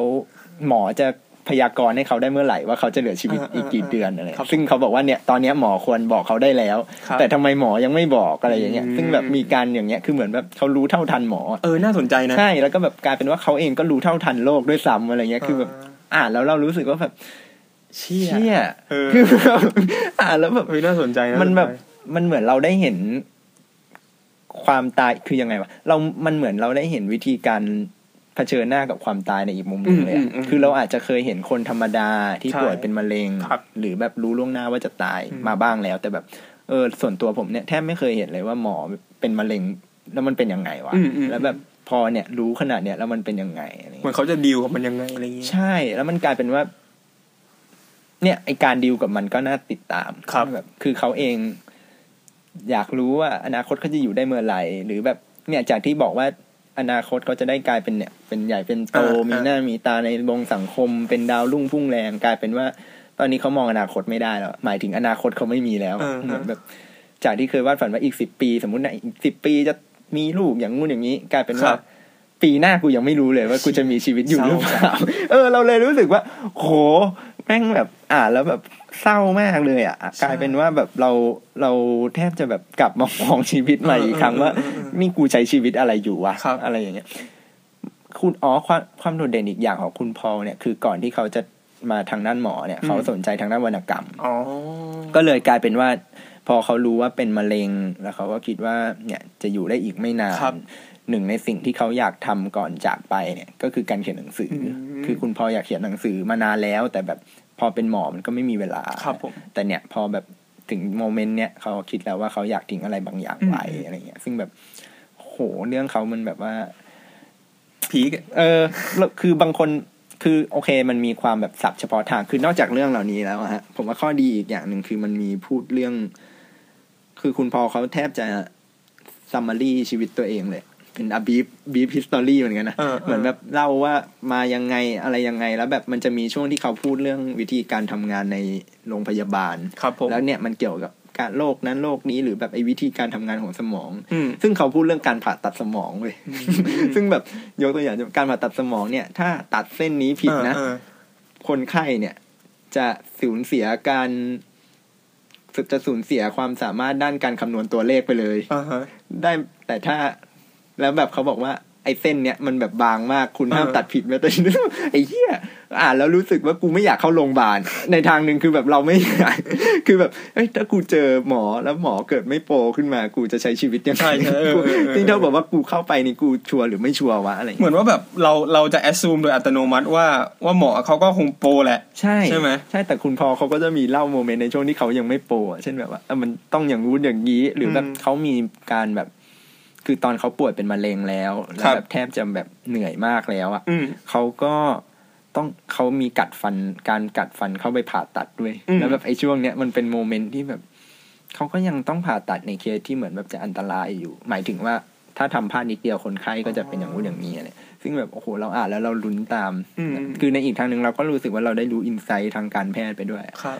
ซึ่งโอเคมันมีศัพท์เฉพาะทาง แต่ถ้ามองข้ามเรื่องนั้นไปอะเรารู้สึกว่าการการอ่านเล่มเนี้ยไอ้มุมมองของแพทย์เนี่ยเรารู้สึกว่า โหรวมๆแล้วเรารู้สึกว่า ร่างกายของมนุษย์แม่งเปราะบางมากเลยอืมคือมึงผ่าตัดผิดนิดเดียว มึงจะเป็นอย่างนั้นแล้วอะอืมมึงจะจะพูดกันไม่ได้แล้วเออเออวันรุ่งขึ้นกูจะเป็นยังไงก็ไม่รู้กูจะไม่รับรู้อะไรอีกแล้วครับหอว่าเนี่ยอย่างวันดีคือดีเป็นตรวจเป็นมะเร็งขึ้นมา อนาคตกูพังวูบเลยนะเว้ยอะไรเงี้ยซึ่งแบบ เออ อ่าเรารู้สึกว่าชีวิตมันเปราะบางมาก แล้วก็แบบ อนาคตแม่งเป็นสิ่งที่เราเราหวังไว้ได้จริงหรือเปล่าครับผมนี่ยังไม่รู้เลยอะไรเออเงี้ยแล้วรู้สึกว่าแบบ อืม อ่า แล้วรู้สึกว่าแบบความตายแม่ง มันเป็นหนังสือศาสนาได้เหมือนกันหมายถึงว่าหรือหมายถึงแบบหนังสือเตรียมตัวตายอะแบบว่า ดูคู่กับ Die to Die Tomorrow อะไรอย่างเงี้ยจะจะอินเป็นพิเศษอ่านแล้วก็ปงๆเออก็แบบ โอ้ความตายแม่งนิดเดียวจริงๆคือ เราได้ยินคำพูดว่าความตายเป็นเรื่องนิดเดียวมาเยอะอะไรเงี้ยเออเราก็รู้สึกว่า อันนี้ก็เป็นหนังสืออีกเล่มที่แบบ เออ แม่งช่วยย้ำเราจริง ๆอะว่าแบบความตายแม่งเป็นเรื่องนิดเดียวอะแล้วก็เนี่ยมันทำให้เราเห็นว่าชีวิตมนุษย์แม่งแบบนิดเดียวมากจริงอืมๆอะไรเงี้ยแบบโอ้โห อยากอยากชวนอ่านครับ เราว่าหนังสืออาจจะไม่คือพูดแล้วอาจจะเหมือนดราม่าแต่เอาเข้าจริงคุณเปาเขาก็เล่าเรื่องได้ได้ก็สนุกแหละครัก็บก็ไม่ได้แบบบิวดราม่าขนาดนั้น แต่ว่าอืมมันจะมีโมเมนต์ช่วงท้ายฮะที่แบบคือก็คงไม่สปอยนะก็ทุกวันนี้คุณเปาเสียชีวิตไปแล้วอ่าช่วงท้ายเล่มเนี่ยเขาให้ภรรยาของคุณพอลมาเขียนอ๋ออันนี้แบบดีมาก แล้วก็แบบโอ้โหอ่านแล้วแล้วช่วงท้ายๆของเล่มผมว่าก็ดีมากอะไรเงี้ย โมเมนต์แบบก่อนไปอะไรเงี้ครัยบแบบโอ้โหอ่านแล้วแบบอินอินมาก ได้ข่าวว่าจะสร้างเป็นหนังอ๋อเหรอฮะใช่ใช่ก็โอ้น่าจะเร็วๆนี้ เพราะว่าหนังสือก็ดังมากนะในเมืองนอกอือะไรมเงี้ยใช่ฮะได้ข่าวว่าจะเป็นหนังก็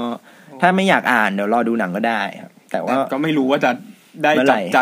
แค่ไหนเนาะใช่ หรือแบบอาจจะบิวมากกว่าก็ได้ไม่รู้ใช่เหมือนกันแต่อันนี้อยากชวนอ่านครับ ครับน่าน่าน่าเป็นหนังสือที่ ทำให้เรากลับมา รักชีวิตนะครับ นี่คือเล่มที่สามของผมครับ ครับ เล่มที่สามของผมจริง ๆ ตอนนี้เป็นหนังที่กำลังฉายอยู่ที่ House RCA ครับอ่าใกล้ๆกำลังฮอตเลย เป็นถ่ายที่เดียวปรากฏการณ์แต่เป็นปรากฏการณ์ที่จองกันแน่นโลงเลยอืมนั่นก็คือหนังสือที่ชื่อ Call Me by Your Name ครับอืม เอ่ยชื่อคือคำรัก นี่คือนี่คือชื่อแปลไทยอะนี่คือชื่อแปลไทย ก็จริงๆหลายคนก็คงจะรู้จักหนังเรื่องนี้แล้วแหละ ก็หนังสือก็ก็เหมือนกันฮะก็คือเล่าเรื่องของเด็กผู้ชายคนหนึ่งชื่อเอลิโออืมเขาเป็นลูกของศาสตราจารย์คนหนึ่งที่ในทุกๆหน้าร้อนเนี่ยศาสตราจารย์คนนี้เขาจะเชิญเขาเรียกว่าอะไรแบบ นักศึกษาหรือว่า candidate อาจารย์ ทั่วโลกเนี่ยมาพักร้อนกับเขาคนหนึ่งอะไรประมาณนี้อืมซึ่งไอคนเนี้ยก็จะไปนอนอยู่ในห้องเอลิโอเนี่ยแหละละอีเอลิโอเนี่ยก็ต้องสละห้องนอนของตัวเองให้คนคนนั้น ทีเนี้ยในปีหนึ่งตอนที่เอลิโออายุสิบหกอืมก็มีชายหนุ่มคนหนึ่งครับเป็นอาจารย์ดีน่าจะเป็นเขาก็จะไปเป็นอาจารย์ที่ที่มอโคลัมเบียถ้าผมจำไม่ผิดครับเป็นอาจารย์อเมริกันฮะชาวอเมริกันชื่อว่าโอลิเวอร์อืมรับบทโดยอาร์มี่แฮมเมอร์ในหนังอ่าอ่า เนี่ยเขาก็เขาก็มาอยู่มาอยู่กับพ่อของเอลิโอนี่แหละ เป็นระยะเวลาประมาณหกอาทิตย์อืมเออเล่านิดหนึ่งว่าเรื่องนี้เกิดขึ้นในอิตาลีนะครับเป็นเมืองเล็ก ๆ เมืองหนึ่งที่เขาไม่ได้เปิดเผยชื่อว่าชื่ออะไรอะไรอย่างนี้อืมแต่นั่นแหละ ก็สิ่งที่เกิดขึ้นก็คือไอ้ไอตัวเอลิโอ เนี่ย มันก็เลย คือเราเรียกว่าอะไรวัยกำลังแตกหนุ่มเนาะกำลังรุ่มร้อนอะไรเงี้ย แต่แบบอยู่ๆอยู่มาวันหนึ่งเอลิโอก็รู้สึก แปลกๆกับอืมโอลิเวอร์แล้วรู้สึกว่าเฮ้ย เขามีความรู้สึกบางอย่างที่ไม่ปกติกับผู้ชายคนเนี้ยเออเหมือนเหมือนคอยจ้องมองเขาตลอดเวลาคอยคิดถึงเขาตลอดเวลาคอยแบบสำรวจรูปกายอะไรเงี้ย จนจนนั่นแหละฮะ สิ่งที่เกิดขึ้นก็เลยกลายเป็นแบบความรักเขาเรียกว่าอะไรรักที่รุ่มร้อนหนักที่นุ่มของเด็กหนุ่มคนหนึ่งเออที่มีต่อชายอีกคนหนึ่งเออซึ่งแบบเออออายุก็แบบห่างกันประมาณหกเจ็ดปีอะไรเงี้ยฮะ เออ ก็ต้องเล่าก่อนว่า อันอันนี้ผมผมไม่ไม่สปอยแล้วกันอืมแต่เล่าชั้นเชิงที่ความต่างกันระหว่างหนังกับหนังสือเนาะอืมเพราะว่าผมดูหนังไปแล้ว ก็คือตัวหนังสือเนี่ยฮะเขาค่อนข้างจะพาเราดำดิ่งไปในความคิดของเอลิโอพอสมควร เหมือนกับว่าเล่าสิ่งที่เกิดขึ้นความคิดต่างๆ ในหัวเอลิโอ เนี่ยว่าแบบเขากำลังคิดอะไร ตอนนี้เขากำลังมองไปที่ไหนอืมหรือว่าตัวการกระทำของโอลิเวอร์ที่ทำอย่างเนี้ย มันทำให้ โอลิเวอร์มันคิดไปในทางไหนบ้างอ่าเขาเรียกว่าอะไรเล่าความคิดออกมาเลยค่อนข้างละเอียดเออเออแต่ในหนังเนี่ย เราจะไม่ได้รับรู้ในสิ่งนั้น เราจะไม่มันจะไม่มี voice over เล่าว่าอีเด็กคนนี้กำลังคิดอะไรอยู่ แต่แต่ละสิ่งจะเกิดไปเหมือนกับว่าเป็นเป็นภาพเหตุการณ์ปกติอะฮะเราก็เลยไม่รู้ว่าสิไอ้ที่โอลิเวอร์มันทำอย่างเงี้ยมันเพราะอะไรอะไรอย่างงี้เออมันก็จะเป็น narrative อีกแบบหนึ่งซึ่งถามว่าหนังกับหนังสือเนี่ย อืมมันก็จะมีความแตกต่างกันออกไป อย่างน่าสนใจ เป็นคนละแบบ เป็นคนละแบบกันอ๋อเนื้อเรื่องไม่ได้ไม่ได้ต่างกันมากอืมแต่แต่เรียกว่าอะไรแล้ววิธีเล่าทำให้ทำให้ทั้งหนังและหนังสือเนี่ย เราสามารถมองมาได้คนละมุม อืมอืมผมก็เลยก็เลยมองว่า เรียกว่าอะไรดีสำหรับใครที่ดูหนังไปแล้วเนี่ยอืมการกลับมาอ่านหนังสือเล่มนี้อีกรอบเนี่ยมันไม่ได้มันไม่ได้เป็นการเสียเวลาหรือว่าอะไรเลย แต่มันกลับจะเปิดเผย ความรู้สึกของเอลิโอในอีกระดับหนึ่งที่ที่ตัวหนังไม่ได้ไม่ได้เล่ามันออกมาอืมอย่างอย่างหนังสือเล่าอะไรเงี้ยฮะหรือว่าใครที่อ่านหนังสือไปแล้ว การดูหนังก็ทำให้เราเห็นภาพอีกแบบหนึ่งที่ต่างกันออกไปกับกับหนังสือ คือเหมือนเป็นส่วนขยายของกันและกัน ใช่พูดอย่างนั้นก็ได้ อืมอย่างนี้เราควร อะสมมติเราต้องเลือกอะว่าจะเสพสิ่งใดสิ่งหนึ่งก่อนควรจะยังไงดี ผมว่าเสพหนังก่อนว่าเดี๋ยวหนังออก ไม่เกี่ยวกับว่าหนังสือไอ้นี่ไม่ไม่น่าจะไม่น่าจะเป็นแบบ factor อะไรขนาดนั้นนะฮะอืมอืมคือผมว่าจะดูหนังก่อนก็ได้ หรือว่าจะอ่านหนังสือก่อนก็ได้ ก็ไม่น่าจะสำคัญมาก อืมอืมแต่ว่า เชียร์ให้อ่านควบ เอ้ย เชียร์ให้แบบคู่กันทำเอออืมดำเนินควบคู่กันไป เพราะว่ามัน มันให้รสชาติอรรถรสแล้วก็ความรู้สึกที่ต่างกัน แล้วก็นักเขียนเนี่ยเก่งมากอืมแบบเก่งเลยอะคนเนี้ย ชื่อแอนเดรอาชิแมนนะไม่ผิดไม่รู้ออกเสียงถูกหรือเปล่านะเขาเป็นคนอิตาลีปะเขาเป็นจริงๆเขาเป็นอเมริกันฮะอ๋อแต่เหมือนเขาเขาโตที่เขาโตที่เหมือนเขาเกิดที่อิสราเอลมั้งถ้าผมจำไม่ผิดใช่อังอังเดรอาชิแมนเนี่ยอืมอืมเอ้ยเกิดที่อียิปต์โทษดีฮะอ่าเกิดแล้วก็โตที่อียิปต์แต่เป็นอเมริกัน ก็แล้วมันตอนนี้เขาก็เป็นอาจารย์ด้านวรรณกรรมอยู่ เพราะฉะนั้นแบบชั้นเชิงที่เขียนเนี่ยค่อนข้างจะลึกซึ้ง แล้วเขาก็เป็นนิยายรักที่ค่อนข้างจะหยิบฉวย ความข้อถกเถียงแบบปัญญาชนเนี่ยอืมแบบศิลปะวรรณกรรม ดนตรีคลาสสิกออกมาพูดอยู่ตลอดเวลาป๊อปก็ไม่เชิง pop culture แต่เป็น culture ของพวกเป็น culture ของคนยุโรปที่จะแบบพูดถึงอะไรเงี้ย เพราะว่าอีอีเด็กเนี่ยเอลิโอเนี่ยแม่งก็ฉลาดอืมไอ โอลิเวอร์ก็เป็นอาจารย์มหาลัยเขาจะพูดถึงเนี่ยแบบปรัชญากรีกเชี่ยอะไรเงี้ยแบบศิลปะแบบอย่างโน้นอย่างนี้อะไรกันเออออกไปก็น่าสนใจฮะใครที่สนใจวัฒนธรรมยุโรปอืมก็เป็นอีกเล่มหนึ่งที่ที่ชวนให้อ่านเลย แล้วก็ใครที่ชอบเรื่องความรักที่ละเอียดอ่อนอืมความเปราะบางของความอารมณ์ความรู้สึกมนุษย์อืมเล่มนี้ก็เป็นอีกเล่มที่ที่ดีมากอืมๆเชียร์เลย เห็น feedback ทั้งจากคนดูหนังแล้วก็แบบคนอ่านหนังสือนี่บอกว่า น้ำตาไหล น้ำตาไหลจริงๆฮะอ่านแล้วแบบ แต่แต่แต่ผมไม่แน่ใจเพราะว่าบางคนที่อ่านหนังสือเขาจะบอกว่ารำคาญตัวเอกอืมเพราะว่าทำไมมึงฟูมฟายมึงเยอะจังเลยวะเออเออเออแต่แต่ผมไม่ไม่ไม่ไม่คือแรก ๆ อาจจะรู้สึกว่าเออมันก็เยอะแหละแต่พออ่านไปสักพักแล้วเริ่มเริ่มจะจับได้แล้วว่า มันก็คือความไฟรักที่มันคุกรุ่นปะทุรุนแรงมากในของเด็กหนุ่มอะนะเขาเด็กหนุ่มคนหนึ่งนะซึ่งซึ่งมันก็ไม่แปลกที่เขาจะแบบดีดดิ้นอะที่เขาจะแบบ เฮ้ยอะไรวะ มันคือมันคือสิ่งใหม่สำหรับเขาอะฮะอืมอืมอืมอืมเชียร์ให้อ่านเชียร์ให้อ่านครับ Call Me by Your Name มาเล่มที่สามโอเคเอ่อเล่มที่สี่ครับของผม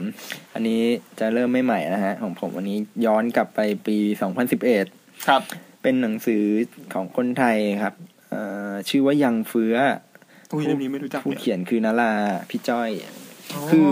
คือยังเฟื้อเนี่ยครับ เป็นหนังสือเรียกว่าเป็นบทความ กึ่งสารคดีก็ได้ครับ เป็นหนังสือเกี่ยวกับศิลปิน ผู้ยิ่งใหญ่คนหนึ่งของประเทศไทยฮะครับนั่นคืออาจารย์เฟื้อหาริพิทักษ์อาจารย์เฟื้อคือใคร อาจารย์เฟื้อเนี่ยได้อันนี้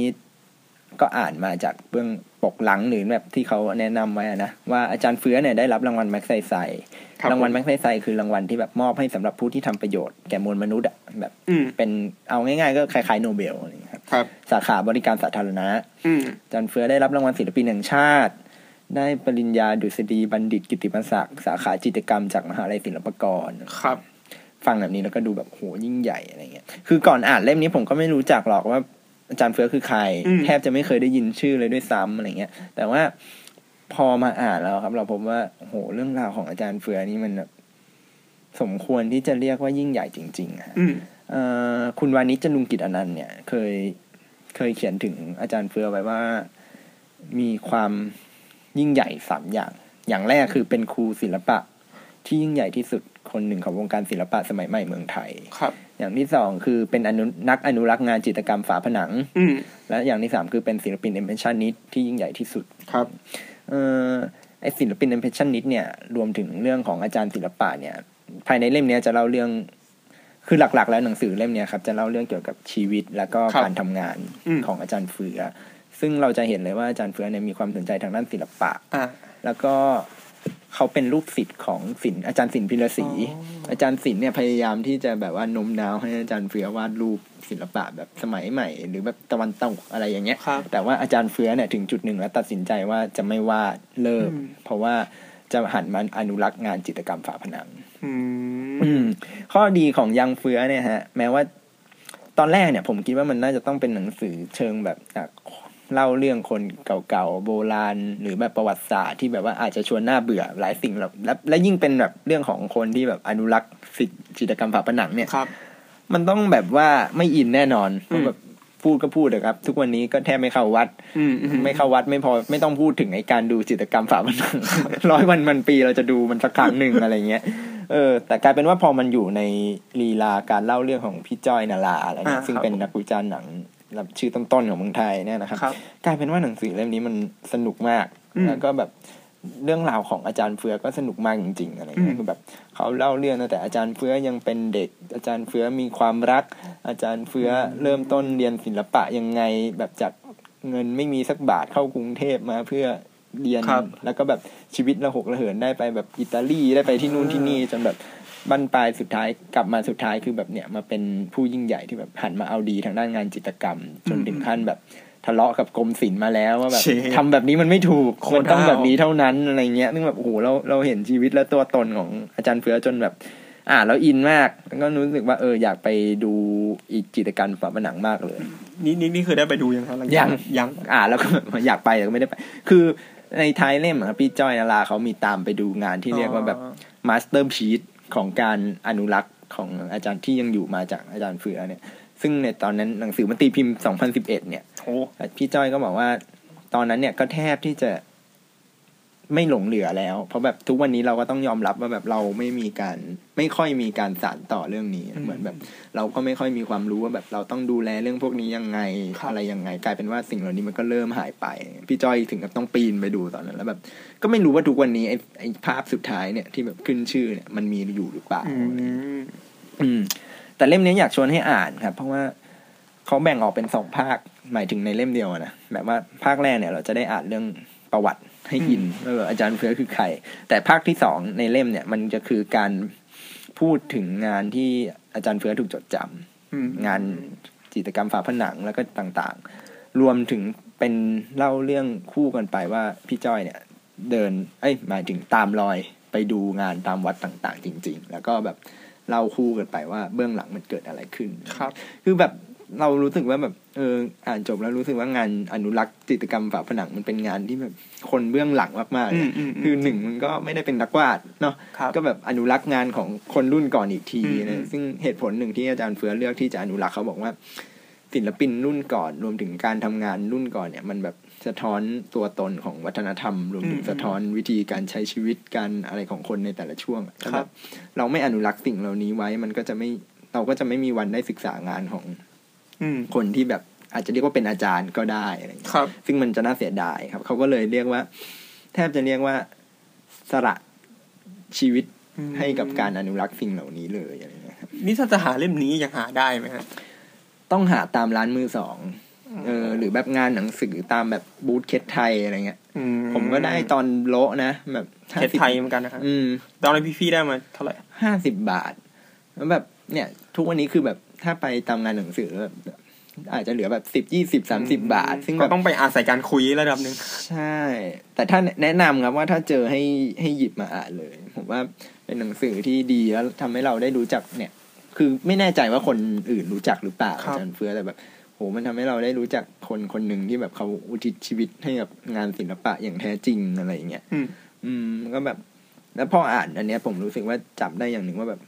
อาจารย์เฟือต้องการแบบให้คนรุ่นหลังส่งต่อผลงาน แล้วก็สะท้อนกลับมาที่ว่า เออเอาเข้าจริงการที่พี่จ้อยนาราเลือกหยิบเอาเรื่องของอาจารย์เฟือมาเล่าเนี่ยมันก็แทบจะกลายเป็นหนึ่งในวิธีที่แบบส่งต่อเรื่องของอาจารย์เฟือให้ครับคนรุ่นหลังเหมือนกันอืมซึ่งแบบมันก็ก็กลับมาคิดถึงหนังสือว่าแบบเออหนังสือมันก็เป็นสื่อชนิดหนึ่งที่แบบเออมันมันน่าจะแบบถูกส่งต่อให้คนรุ่นหลังได้ครับอืมผมว่าเล่มเนี้ย ตอนตอนคัดหนังสือเล่มเนี้ยก็ คัดหนังสือที่ชอบมาหาเล่มใหม่ ๆ แล้วก็รู้สึกว่าแบบ ไม่ได้ว่ะต้องเอาเล่มนี้มาด้วยอืมรู้สึกว่าแบบมันเป็นเล่มที่ควรพูดถึงแล้วเวลาเห็นโดนโละตามที่ต่างๆอะไรเงี้ยก็จะรู้สึกว่าไอ้เหี้ยซื้อไว้ดีกว่า แล้วแบบเอาไปแจกให้คนอื่น หรือแบบ ถ้าเจอคนรู้จักก็จะบอกว่าให้ซื้อเล่มนี้เถอะอะไรเล่มนี้มันดีจริงเพราะผมก็ไม่เคยได้ยินเลยนะแต่พอฟังแล้วแบบอืมเออน่าสนใจว่ะชีวิตของๆอืมของอาจารย์เฟือเนี่ยอืมรู้สึกว่าไม่ต้องอินศิลปะ เราอ่าเราก็อ่านได้ครับคือแบบ เราจะเห็นพาชั่นของคนคนหนึ่งอะอืมเห็นของคนที่มันแบบยอมอุทิศชีวิตเพื่ออะไรบางอย่างครับมันมีคนแบบนี้อยู่จริงๆอ่าที่เราแบบว่าโหเป็นชีวิตที่แบบนับถืออะครับแม้แต่เราเองทุกวันนี้เรายังไม่รู้เลยด้วยซ้ำว่าจะทำได้อย่างเขาอืมหรือเปล่าอืมเขาแบบอดหลับอดนอนแบบว่านั่งแบบว่าอนุรักษ์อย่างเงี้ยซึ่งครับวิธีการแบบทำสิ่งพวกเนี้ยมันก็ยากนะแบบโหเห็นแล้วแบบ ยอมครับ อืมอยากให้อ่านกันครับ ถ้าเจอก็ลแต่ก็ต้องสู้ๆในการหานะฮะใช่ยากพอๆกับการไปดูจิตรกรรมฝาผนังอะครับ อันยังเฟือใช่ไหมฮะใช่ครับยังเล่มเฟืที่อสี่อ่า ของผมเล่มที่สี่เป็นพูดว่าไงดี เป็นวรรณกรรมเล่มหนา อืมเล่มหนึ่งครับ ชื่อว่า A Brief History of Seven Killings ครับอืมเล่มนี้ได้ยินชื่อมา อันนี้อยู่เรื่อยก็โด่งดังแล้วมั้ง เพราะว่าได้รางวัลแมนบุ๊กเกอร์ไพรส์ปี 2015 ครับผม อันนี้เขียนโดยนักเขียนจาไมกาชื่อมาลอนเจมส์ซึ่งก็เขียนเขียนเป็นภาษาอังกฤษแหละก็เลยสามก็เลยได้รางวัลนั้นมานะๆฮะอืมอ่าเล่มนี้เล่าเรื่องอะไร เล่าเรื่องของเขาเรียกว่าอะไรเป็นแผนการ เพื่อที่จะสังหารนักร้องคนหนึ่ง อืมซึ่งนักร้องคนนั้นก็คือบ๊อบมาเล่ครับ เหตุการณ์นี้เกิดขึ้นจริงนะครับ ในประวัติศาสตจริงร์เลยเกิดขึ้นจริงด้วย ก็คือว่ามีแผนสังหารบ๊อบมาเล่นี่แหละ แล้วเหตุการณ์ที่เกิดขึ้นก็คือมีเขาเรียกว่าอะไรเป็นเป็นกันแมนอะอืมที่แบบอันโนนกันแมนจำนวนหนึ่งบุกอืมเข้าไปในสตูบ้านของบ๊อบมาเล่อืมแล้วก็ยิงปืนใส่โหดมากแต่กลายเป็นว่าบ๊อบมาเล่ไม่ตายครับมันเล่ก็ไม่มาเล่ตายรอดชีวิตมาได้ แล้วแล้วก็ทีเนี้ยไอความน่าสนใจก็คือว่ากันแมนพวกเนี้ย อืม ก็หนีแล้วก็หายสาบสูญไปเอ้าแต่แต่หนังสือเล่มเนี้ยครับ คือมาลอนเจมส์อะเล่าเรื่องของกันแมนพวกเนี้ย ว่าไปอยู่ไหนเหรอคือตั้งแต่เขาเรียกว่าไงดี คือหนังสือแบ่งเป็นห้าไทม์ไลน์ด้วยกันอืมตั้งก็คือหนึ่งวันก่อนการสังหารอืมวันสังหารอืมแล้วก็ข้ามไปถึงช่วงเวลา คือเหตุการณ์เนี้ยเกิดขึ้นในปีหนึ่งเก้าเจ็ดแป๊บนึงนะ ผมเช็คปีก่อน ลืมละปีไหน เหตุการณ์เนี้ยฮะเกิดขึ้นในปีพันเก้าร้อยเจ็ดสิบหกอ่าใช่ ซึ่งหนังสือเล่มเนี้ย ก็เริ่มเรื่องจากปีหนึ่งเก้าเจ็ดหกนี่แหละในหนึ่งวันก่อนที่จะเกิดการสังหาร แล้วก็วันที่เกิดการสังหารพยายามฆ่าขึ้น จากนั้นก็ข้ามช็อตไปในอนาคตสามปีสิบแล้วก็หนึ่งเก้าแปดห้าหนึ่งเก้าเก้าหนึ่งซึ่งเนี่ยมันไม่ได้เล่าแค่ในพื้นที่ของจาเมกาเท่านั้น แต่พอมันข้ามไปในอนาคตนะฮะมันพาเราไป trace แบบเขาเรียกว่าอะไรติดตามพวก gunman เหล่านี้บางคนที่ยังเหลือรอดอะไรเงี้ยอืมไปถึงนิวยอร์กไปถึงอเมริกาอืมแล้วก็เหตุการณ์ที่เกิดขึ้นอย่างเช่นสงครามอืมเขาเรียกว่าอะไร crack war แบบสงครามยาเสพติดอะไรเงี้ยที่เกิดขึ้นในอเมริกาอะไรเงี้ยครับอืมโดยที่มีตัวละครเหล่านี้เกี่ยวข้อง มันคือเรื่องจริงปะหมายถึงว่าเรื่องราวแล้วว่าส่วนจกเยมันมันก็มีความการแต่งขึ้นมาด้วยอะไรเงี้ยครับเพื่อแต่แต่ว่าตัวต้นเหตุการณ์เนี่ยมันคือเรื่องจริงอืมอืมอืมอืมแต่ความน่าสนใจของมันก็คือ หนังสือเล่มนี้อะไม่เพียงแค่มันหนา แต่มันยังเล่าด้วยวิธีการที่ อ่าเรียกว่าอะไรล่ะ อ่าแปลเป็นภาษาไทยมันคือกระแสสำนึก อ่ากระแสสำนึกใช้คำว่าอะไรแต่กระแสสำนึกมันก็เหมือนกันแบบ เป็น stream of consciousness เออเออเออเออก็คือว่าเป็นการเล่าเสียงที่เกิดขึ้นใน ในตัวละครตัวละครหนึ่งจริงๆถ้ายกตัวอย่างเนี่ยคือแดนอลัน อ่าใช่คุณแดนอารันแสงทองถ้าในงานไทยฮะหรือว่าอืมภาษาอังกฤษก็อาจจะเป็นเวอร์จิเนียวูฟใช่หรือว่าเจมส์จอยส์อืมที่ที่แบบ คือต้องนึกภาพว่าสิ่งที่เกิดขึ้นในหัวมนุษย์นะครับ มันมันค่อนข้างจะซับซ้อนมากอืมเราไม่ได้คิดเรื่องราวใด ๆ เป็นเส้นตรงอะอืมมันจะเป็นแล้วมันก็ไม่ใช่วงกลมด้วยอืมมันคืออะไรก็ไม่รู้ที่เข้ามาโน่นนี่นี่แล้วเราก็ต้องคว้าจับอะไรมันไปหมดอืมบางทีคิดเรื่องนี้ปุ๊บ มีรถวิ่งผ่านอืมไปคิดอีกเรื่องหนึ่งแล้วอืมซึ่งไอ้หนังนิยายเล่มเนี้ยมันเล่าด้วยท่าทีประมาณนั้น คือมันแบบจู่ๆมันก็แบบอะไรก็ไม่รู้อะไปนู่นตัดตัดไปไม้นี่โน่นมานี่ แล้วแล้วปัญหาอีกอย่างก็คือว่า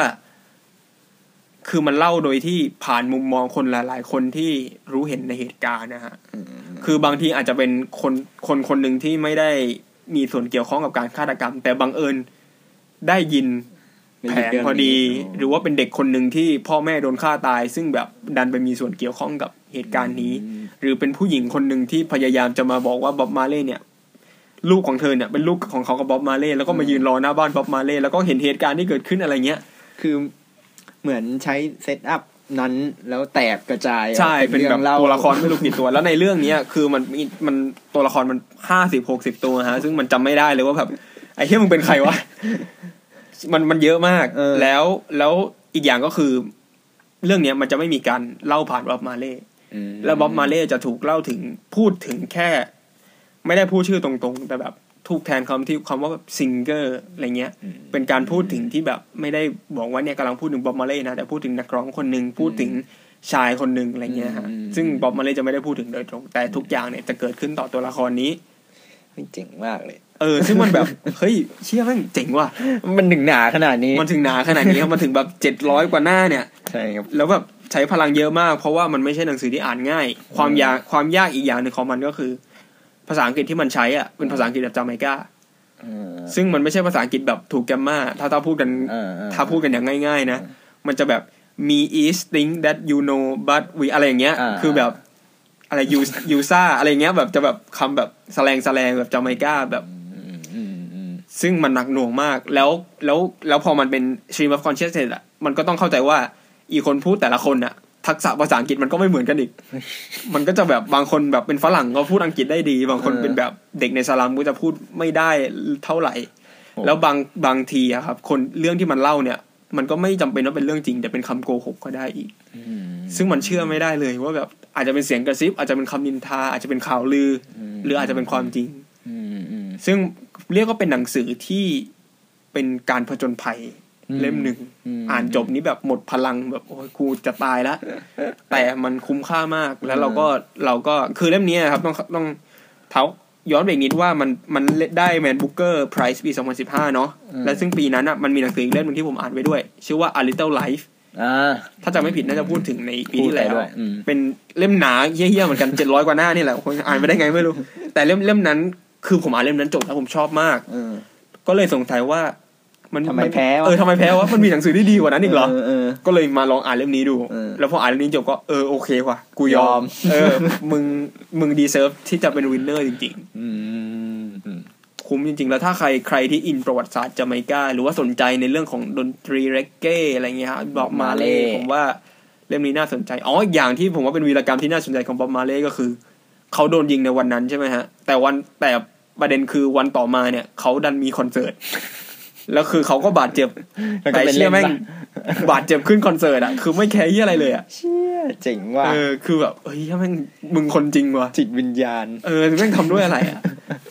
ใช่ฮะเป็นแนะนำเลยเป็นเป็นเล่มที่แบบ ผมว่าคุ้มค่าที่จะผลานพลังอืมชีวิตไปกับเล่มนี้แต่แบบเจ็ดร้อยกว่าหน้าเจ็ดร้อยกว่าหน้าแต่แต่แต่มันคุ้มมากเออเออครับ ก็ a brief history of seven killings ครับนี่มีบีฟสองเรื่องแล้วเนี่ย เห็นแบบแบบเนี่ยเออ ใช่เออวะอ๋อ แล้วก็ถ้าใครสนใจมาลอนเจมส์ปีหน้าได้ข่าวว่าจะมีนวนิยายเล่มใหม่ ซึ่งเขาเคลมว่าคือมันจะเป็นไตรภาค ต่อแล้วเขาจากนี้ปะ ไม่ไม่เกี่ยวกัน ไม่ อันนี้เป็นไตรภาคที่ เขาบอกว่าเป็นส่วนผสมของ Game of Thrones กับ Lord of the Rings จะออกมาเป็นยังไงคืวะอมันจะเป็นแฟนตาซี แล้วก็มีความเอาเขาเรียกว่าอะไร แบบตำนานแอฟริกาเข้ามาใส่ด้วย มันจะเล่าเรื่องของคนเก้าคนมั้งถ้าจำไม่ผิดที่เข้าไปในดันเจียน แบบแบบถ้ำถ้ำหนึ่งอะอืมอัศวินอะไรประมาณเนี้ยอืมแล้วแม่งตายหมดเนาะแต่มันจะเล่าว่าชีวิตของพวกเนี้ยว่าทำไมมันถึงอ่าาเกิดอะไรขึ้นกับมัน แล้วมันก็มาตายได้ไงอ่าก็แบบซึ่งคือเล่มแรกที่ซึ่งอันนั้นจะเป็นเล่มแรก มันจะเป็นไตรภาคออสามเล่มน่าสนใจน่าสนใจว่ะเห็นต้นฉบับที่คือผมฟอลโล่มาลอนเจมบน Facebook อยู่แล้วเขาเอาต้นฉบับมาให้ดูเออ แม่งไงเฮียแบบหนาเจ็ดแปดร้อยได้แหละคือคือแบบมึงไปเอาพลังมาจากไหนเออเขียนได้ไงวะ ใช่ฮะก็ก็น่าสนใจฮะ ก็อันนี้เป็นเล่มสีของผม ครับครับอะเล่มสุดท้ายครับ ของผมหนังสือที่ชอบประจำปีนี้ครับผมแต่เล่มสุดท้ายเนี่ย ย้อนกลับไปปี2006เลยฮะ ไกลมากสิบปีได้นะครับ เล่มนี้ชื่อว่านกของพระเจ้าครับคนเขียนคือคุณนราวุฒิชัยชมพู มันเป็นหนังสือรวมสารคดีชีวิต คืออันนี้ปอยปอยเขาบอกว่ารวมสารคดีชีวิตคนหนุ่มสาว แต่ว่าโอเคอืมตัดภาพมาปีนี้หนุ่มสาวเหล่านั้นก็เติบโตกันหมดแล้วแหละอ่าเล่าเรื่องโดยคุณนาราวุฒิชัยชมพูเอ่อคุณนาราวุฒิเนี่ย คนรุ่นนี้อาจจะไม่คุ้นชื่อเนาะถ้าแบบอ่านแมกกาซีนยุคนี้อะไรเงี้ยเพราะว่าครับเอาก็จริงแต่ว่าคุณนาราวุฒิเนี่ยมีประในยุคนั้นเนี่ยเขาเป็นกองนิตยสาร open อ๋อใช่แล้วก็เป็นบรรณาธิการหมัดหมัดเป็นหนังสือเอ่อเรียกว่าอะไรดี พ็อกเก็ตบุ๊กของสำนักพิมพ์ใต้ฝุ่นเล่าเรื่องเกี่ยวกับการ์ตูนอะไรเงี้ยอ่านะแล้วก็เขาเคยออกรวมเรื่องสั้นนะครับเล่มบางๆกับใต้ฝุ่น ชื่อว่าไปหาใครบางคน คุณนราวุธเนี่ยเป็นเรียกว่าเป็นมือวางด้านการสัมภาษณ์ของโอเพนคนหนึ่งนะก็อืมในเล่มเนี้ยเขาจะหยิบมาแค่คนเจ็ดกลุ่มเท่านั้น ก็จะมีพิตตี้ คนจัดปาร์ตี้เอ่อนักดนตรีที่บอกว่า เป็นนักดนตรีเพื่อชีวิตสำหรับเด็กแนวครับ คิดดูสิครับตอนนั้นยังใช้คำว่าเด็กแนวเออเราไม่ได้เราไม่ได้ใช้คำนี้กันนานมาใช่กนะแล้วก็แบบคู่รักหนุ่มสาวที่ใช้ชีวิตกันอยู่ในหอข้างมหาวิทยาลัยอะไรเงี้ยครับผมซึ่งโอเค มาอ่านตอนนี้หนังสือพวกนี้มันก็จะมีการเปลี่ยนแปลงของเวลาชัดเจนเนี่ยหลายอย่างมันก็เก่าไปแล้ว เช่นแบบอ่านนักดนตรีเพื่อชีวิตด้วยเด็กแนวก็คือพี่ตูนอพันธ์เป็นคุณป้าอ๋อซึ่งตอนนั้นเขาก็ยังทำเพลงแบบอินดี้อินดี้นะก็แบบเพลงกำแพงอะไรเงี้ยแต่เดี๋ยวนี้ก็แบบ ก็เติบโตไปเป็นอีกแนวหนึ่งครับผมอะไรเงี้ยแต่ว่าหลายอย่างเราก็รู้สึกว่ามันยังวนเวียนอยู่ไม่ไปไหน เช่นครับไอ้คู่รักหนุ่มสาวข้างมหาลัยอย่างเงี้ยเราเชื่อว่ามันมีตลอดเวลาแม้กระทั่งตอนนี้ก็ยังมีหรือแบบเก็ตความคิดบางอย่างหรือความคิดบางอย่างที่ที่แบบเนี้ยตุนพูดไว้หรือแบบนักจัดปาร์ตี้ก็คือพี่โน้ตรูสวีทพูดเอาไว้เนี่ยอ่าเราเราก็เห็นเชื้อบางอย่างที่มันแบบเออสะท้อนถึงช่วงเวลาตอนนั้นครับของเขารวมถึงของสังคมอะไรอย่างเงี้ยครับอืม สิ่งที่ผมชอบจนหยิบมาเป็นหนังสือเนี่ยเล่มสุดท้ายที่ชอบประจำปีนี้ก็คือลีลาการเล่าเรื่องของคุณนาราวุธฮะครับผมรู้สึกว่ามันเป็นการเขียนสารคดีอืมที่อาจรวมได้ว่าเป็นการเขียนบทสัมภาษณ์ที่แบบว่าโหอ่านแล้วเพลิดเพลินมากครับผมคือเอ่อคือด้วยความที่เขาเอาไปตีพิมพ์ลงแมกกาซีนนะครับครับต้องเข้าใจว่าเอามันแน่นอนมี open แต่ไม่อ่าแน่ใจว่ามีตีพิมพ์กับที่อื่นหรือเปล่า มันก็จะมีพื้นที่ของเรื่องเล่าที่ค่อนข้างเยอะ หมายถึงแบบสามารถบิวบรรยากาศได้ สามารถเขียนแบบเรียบเรียงได้ สามารถทดลองอะไรหลาย ๆ อย่างได้ ซึ่งคุณนาราวุธเนี่ยในเล่มเนี้ยเขาโชว์ลีลาเยอะมากเช่นแบบเขียนแบบเรียบเรียงใช่ไหมเรียบเรียงไม่พอพอสัมภาษณ์นักทำหนังเช่นพี่เจ้ยอภิชาติพงศ์อ่าเขาก็ใช้วิธีการที่เรียกว่าทดลอง คือจะบอกว่าเรียกไม่ได้ คือแต่ว่าวิธีการคือแบบมันไม่ใช่บทสัมภาษณ์ที่เราคุ้นชินหรือสารคดีที่เราคุ้นชินอะเช่นแบบบทนี้แบ่งเป็นแบบสิบหกสิบเอ็ดหัวข้อสมมตินะ เล่าเรื่องอันที่หนึ่งอาจจะเล่าเรื่องปกติ อันที่สองอยากจะหยิบ quote ใครก็ไม่รู้มา ก็ไม่รู้บทที่สามอาจจะเขียนแบบ bullet อันนั้นคือแบบทดลองเล่าเรื่องที่แบบว่าโอ้โหอ่านแล้วแบบ เออมันมีบรรยากาศมันมีวิธีการที่แบบให้คนคนหนึ่งปล่อยของได้เยอะขนาดนี้อ่าหมายถึงในอ่ายุคนั้นนะครับ ซึ่งอืมผมว่ามันสะท้อนมาถึงเรื่องแวดวงแมกกาซีนด้วยแหละครับจริงๆเราลืมพูดถึงไปช่วงต้นที่เราจะพูดว่าอ๋อเออไอพวกสื่อปิดตัวอะไรเงี้ยใช่ อย่างปีนี้มันก็มีเนชั่นสุดสัปดาห์อ่า Hollywood Reporter อืม Giraffe แมกกาซีน ขวัญอืมเรือนดิฉัน คู่สร้างคู่สมอ่าที่แบบปิดตัวในปีเนี้ยฮะ ซึ่งบอกว่าการอ่านไอ้นกของพระเจ้าเนี่ย โอเคตอนนั้น แมกกาซีนก็มีการปิดตัวบ้าง แต่ครับผมว่าผมไม่รู้ว่าเยอะเท่าตอนนี้หรือเปล่าอืมแต่ว่า การปิดตัวในตอนนั้นก็ ก็น่าใจหายแหละ แต่พอมาเรามาเติบโตในตอนเนี้ยแล้วมาเห็นการการจากหายล้มหายตายจากอีกแล้วมันก็อ่าใจหายเหมือนกันแล้วแบบพออ่านเล่มเนี้ยเราสัมผัสได้สองอย่างคือ เข้าใจว่าการทำงานสารคดีกึ่งสัมภาษณ์แบบนี้ในยุคนั้นมันน่าจะลงทุนลงแรงมากครับคือแบบเราจะเห็นเรื่องของการลงพื้นที่ไปสัมภาษณ์เช่นแบบกว่าจะสัมภาษณ์คนคนหนึ่งเพื่อเอามาเขียนเนี่ยเขาอาจจะนัดเจอมากกว่าหนึ่งครั้งอืมซึ่งแบบยุคนี้เราอาจจะแบบอะครั้งเดียวก็แบบว่า แทบจะเจียดเวลาไปไม่ไหวแล้ว หมายถึงว่าคนให้สัมภาษณ์มาได้เท่านี้อะไรเงี้ยอืมอันนี้แบบต้องตามไปไม่รู้กี่ครั้ง ต้องไปที่จังหวัดนู้นจังหวัดนี้ต้องหาวิธีเล่าอย่างงู้นอย่างนี้ซึ่งแบบผมมันเห็นคือถ้าสับสมัยนี้มันคือคราฟมั้งอืมคืองานสารคดีสมัยนั้นมันเหมือนงานคราฟอะมันเออมันแบบเออเราแต่ไม่ใช่บอกว่าสมัยนี้ไม่คราฟนะเราว่ามันคราฟกันคนละแบบอ่าอันนั้นมันเหมือนแบบ คือยุคก่อนเรารู้สึกเหมือนมันเป็นการบ่มอะไรสักอย่างอะไรเงี้ยแต่แบบอันนี้มันก็บ่มแหละ แต่เรารู้สึกว่ามันไม่มีเวลาให้ตกตะกอนเท่าอ่ามันพอมันเป็นแบบย้ายพื้นที่มันเป็นอืมออนไลน์ขึ้นบ้างอืมหรือว่าแบบแล้วยิ่งแมกกาซีนปิดตัวไปเยอะอะไรเงี้ยเราอืมเราเราอ่านเล่มนี้แล้วเราเลยรู้สึกเสียดายที่แบบคนรุ่นนี้จะอาจจะไม่มีพื้นที่ให้ปล่อยของ หรือมีเวลาให้รายละเอียดกับการเสพสิ่งเหล่านี้อ่าเท่าแต่ก่อนครับอะรัไรบเงี้ยซึ่งแบบ พอมาอ่านอันนี้เราเลยนึกย้อนไปถึงตอนอ่านแมกกาซีนแต่ก่อนว่าเออมันมันมันเป็นเสน่ห์บางอย่างที่บรรยากาศของการอ่าน พวกสารคดีหรือบทความสัมภาษณ์ยาวๆ มันเป็นเสน่ห์ที่ทำให้เรารู้สึกว่าแมกกาซีนมันน่าติดตามอืมอืมแบบเราเราชอบงานใครสักคนหนึ่งก็จากการอ่านสิ่งเหล่านี้ครับหมายถึงยุคก่อนอะมันไม่อ่าเหมือนอ่าเดี๋ยวนี้ที่แบบ รูด Facebook อ่าแล้วก็อ่านซึ่งบางทีก็ยอมรับว่าอ่านไม่จบด้วยใช่หรือแบบใช่แม่ง skimผ่านๆอะเอไรองี้ยเออหรือแบบอ่านอยู่แม่งมีไลน์มากูก็เด้งไปดูไลน์แล้วใช่อะไรเงี้ยใช่ซึ่งแบบเออเราไม่ได้อยู่ในบรรยากาศของการอ่านอะไรยาวๆ ที่ครับแบบว่าจมดิ่งไปสำหรับแมกกาซีนหรืออะไรอ่าพวกเนี้ยนานมากแล้วนี่นี่ก็เรียกว่าฝากความหวังไว้ที่ a day เออ a day แมกกาซีนครับ ยุคนี้เขาก็เขาก็น่าสนใจขึ้นมา Main Course ใช่ไหมที่แบบว่ายาวใช่มากใช่ อืม แล้วก็การสัมภาษณ์เนาะอืมแต่เอาเข้าจริง เดี๋ยวนี้ต่อให้ย้ายไปเป็นออนไลน์ ผมก็ยังเห็นสื่อหลายเจ้าที่ให้พื้นที่เยอะๆอย่างนี้เนาะก็เรียกว่า The Cloud คุณภาพก็ไม่ได้ไม่ได้เรียกว่าตก แต่อาจจะเรียกว่าเปลี่ยนเปลี่ยนไปเป็นอีกอีกแนวทางหนึ่งมากกว่า ใช่เอามันก็คือการวิวัฒนาการใช่ใช่มันก็สิ่งสิ่งที่เปลี่ยนแปลงไปอะใช่ก็ก็คงต้องยอมธรรชาติอะไรอย่างนี้ก็อันนี้เป็นอาจจะชื่อนกของพระเจ้าก็ถ้าใครอยากอ่าน ผมว่าก็ก็ลองหาดูอาจจะหายากหน่อยครับนะครับ ก็เป็นงานหายากสารคดีของอ่าคนเมื่อแบบสิบปีที่แล้ว ครับผมครับโอเคครับเล่มที่ห้าของผมครับ เป็นหนังสือที่ชื่อว่า Vengeance is mine all others pay cash อืมอะชื่อเรื่องก็ไม่เข้าใจแล้วอะไร คือต้องการจะสื่อว่าอะไร นั่นสิ เออ อ่า เป็น อันนี้เป็นวรรณกรรมอินโดมของนักเขียนที่ผมก็เคยพูดถึงเมื่อเทป รวมฮิตปีที่แล้วนะฮะ ก็ชื่อ นักเขียนชื่อว่าเอกาเคอร์เนียวานอืมเป็นเป็นคนเนี้ยคือเขาชื่อเขาดังขึ้นมา เพราะว่าเป็นคนที่อาจารย์เบเนดิกต์ แอนเดอร์สันอะคนที่เขียนชุมชนจินตกรรมอะครับอืมอืมอืมพูดถึงว่าเป็นแบบเขาเรียกว่าอะไรเป็นอุกกาบาตดวงใหม่ที่แบบที่สำหรับวงการวรรณกรรมอินโดเลย เพราะว่าคนที่เราจะเคยได้ยินชื่อจริง ๆ ก็คือผมนึกชื่อไม่ออก ติดที่ปากเก่าแล้วอะคนหนึ่งอะที่แบบว่าอ่าดัง ๆ หน่อยอืม ปราโมทยามั้งถ้าจำไม่ผิดอืมซึ่งซึ่งก็แบบคนนี้ก็จะแบบเป็นยุคเก่าไปแล้วนะฮะที่พอจะดัง แต่แต่เนี้ยเอกาเคอร์เนียวานเนี่ยเป็นอีกเป็นเป็นคลื่นลูกใหม่แหละที่กระเพื่อมขึ้นมากลายเป็นอยู่ในกระแสความสนใจของโลกวรรณกรรมอีกครั้งหนึ่ง เพราะว่าหนังสือเล่มหนึ่งของเขาอะฮะที่ชื่อว่า Man Tiger เออเออนั่นแหละ เป็นเล่มที่ได้ติดอยู่ใน longlist ของ Man Booker ปีหนึ่งด้วย แต่เล่มนี้ Vengeance is mine เนี่ยเป็นเพิ่งแปลเพิ่งได้รับการแปลเป็นภาษาอังกฤษในปีนี้พอดี ก็บางๆฮะสองร้อยหน้า เรื่องนี้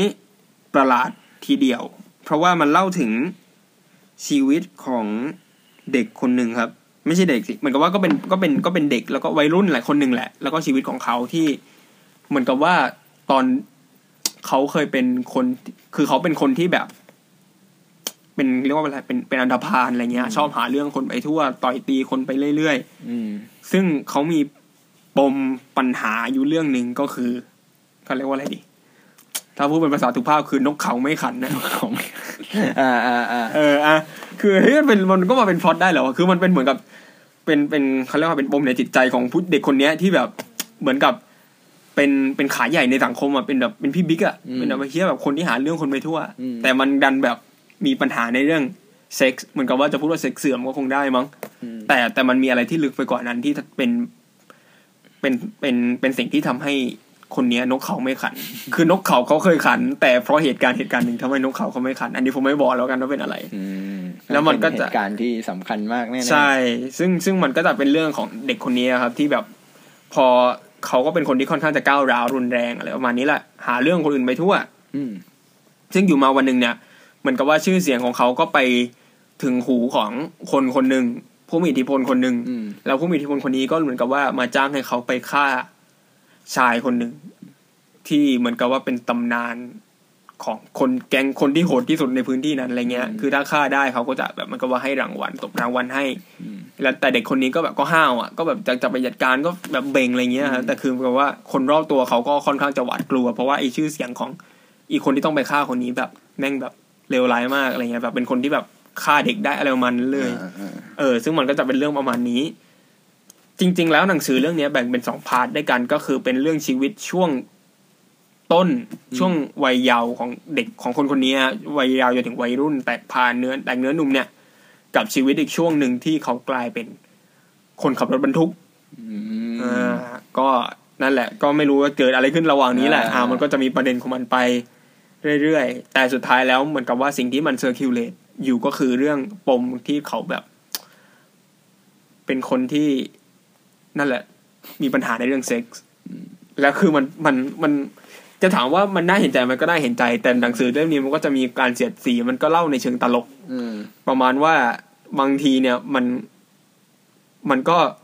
คือมันมีฉากที่คนคนเนี้ยอืมแม่งปรึกษากับ นกเขาตัวเองอะจริงเหรอเออ คือมันแบบคือเหมือนกลายเป็นแบบว่า เหมือนกับว่าจู่ๆก็เกิดสำนึกในชีวิตเกิดปรัชญาในชีวิตอะไรบางอย่างเพียงเพราะเรื่องเนี้ยเออเออซึ่งมันก็เฮ้ยไอ้เหี้ยตลกดีว่ะคือแบบเออก็มีนะคนที่แบบ จู่ๆก็เหมือนกับว่าเห็นอะไรเล็ก ๆ ในชีวิตอืมเหตุการณ์ไม่ปกติในชีวิต แต่ก็มองมันแล้วก็แบบเหมือนกับว่าเป็นเขาเรียกว่าอะไรปรึกษามันอะทั้งที่อีนี่มันก็ไม่ได้โต้ตอบหรอกนะเออ แต่มันก็ นั่นแหละมีอย่างนี้เออมันก็จะมีอารมณ์ขันแปลกๆแบบนี้อยู่ แล้วเราว่าสิ่งที่น่าสนใจคือ มันค่อนข้างจะฉายภาพสังคมอินโด แล้วก็ทัศนคติ อืมเขาเรียกว่าอะไรความคิดของของปัญหาสังคมอินโดน่าสนใจดี เพราะว่าเรื่องหนึ่งคือมัน มันเป็นนิยายที่ค่อนข้างจะตีแผ่อ่าความคิดในลักษณะของแบบชายเป็นใหญ่ในสังคมอะไรเงี้ยฮะอืมเหมือนกับว่าอำนาจนิยมที่ผูกขาดอยู่กับผู้ชาย แล้วก็ การที่ผู้หญิงน่ะจะถูกมองเป็นแค่เซ็กซ์ออบเจกต์หรือว่าเป็นแค่เป็นแค่ตัวละครที่แบบมีไว้เพื่อสำเร็จความใคร่อืมอืมอะไรเงี้ย ซึ่งถ้ามองในทางกลับกันแล้วเนี่ย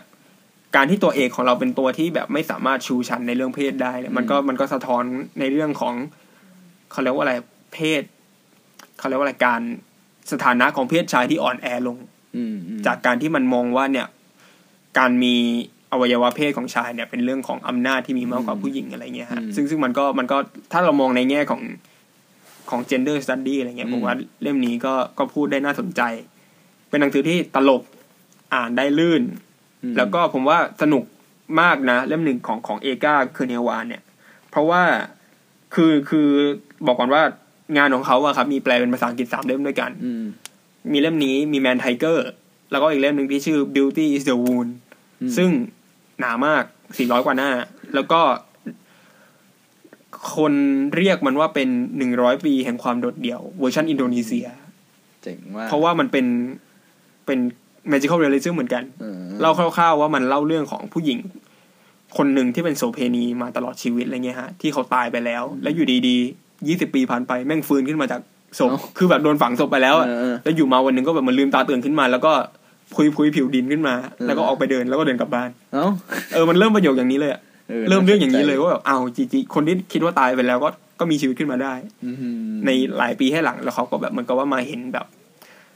ลูกหลานของตัวเองที่เติบโตขึ้นว่าเป็นยังไงอะไรประมาณนั้นอืมเขาเป็นคนวางพล็อตที่ที่ที่น่าสนใจ เออ ผมว่าน่าสนใจ แล้วแบบมันมันพูดถึงในพื้นที่ที่เราไม่คุ้นเคยอะแม้แม้ว่ามันจะใกล้ตัว แต่ผมว่าอินโดไม่ใช่ประเทศที่ที่คนไทยเองก็ รับรู้มากนักทั้งในเชิงของประวัติศาสตร์ วรรณกรรมหรือว่าอะไรหลายๆอย่างอะเราจะนึกถึงแค่บาหลีอะไรอย่างงี้ใช่ไหมในเชิงท่องเที่ยวเอออะไรอย่างงี้แต่แต่ใน แต่ลึกไปกว่านั้นอะปรัชญาชีวิตการดำเนินชีวิตหรือว่าปัญหาในสังคมเนี่ยเราจะไม่ค่อยรู้มาก เรารู้แค่ว่าเขาเป็นสังคมมุสลิมแต่จริงๆแล้วเนี่ย มุสลิมในอินโดมันก็มีความซับซ้อนอีก เพราะว่ามันก็ไม่ใช่มุสลิมที่บางบางที่ก็เป็นมุสลิมที่เคร่ง แต่บางที่ก็เป็นมุสลิมที่แบบเหมือนกับผสมกับศาสนาผีอะเออเขายังเชื่อในเรื่อง ผีสางนางไม้อยู่ทั้งที่แบบเขาก็ต้องเชื่อ จริง ๆ แล้วมุสลิมควรจะเชื่อในพระเจ้าองค์เดียวอะไรอย่างนี้ใช่ไหมฮะหรือว่าบางพื้นที่ยังมีประเพณีแบบไล่ไล่แบบเขาเรียกว่าอะไรไล่ฆ่าหมูป่าแต่ที่มุสลิมกินหมูไม่ได้อะไรเงี้ยเออแล้วแล้วเออก้าเคเนวานก็เล่าเรื่องนี้ออกมาในหนังสือบะในแมนไทเกอร์เล่มหนึ่งของเขา การเลี้ยงหมาอะไรเงี้ยฮะ ซึ่งซึ่งมันเป็นมุมมองที่ผมว่าน่าสนใจ ดีสำหรับใครที่แบบคิดแบบอยากรู้เกี่ยวกับเรื่องอ่าอินโดมากขึ้นอืมผมว่า เอกาเนี่ยเป็นนักเขียนอินโดที่เชื่อมือได้ สนุก แล้วก็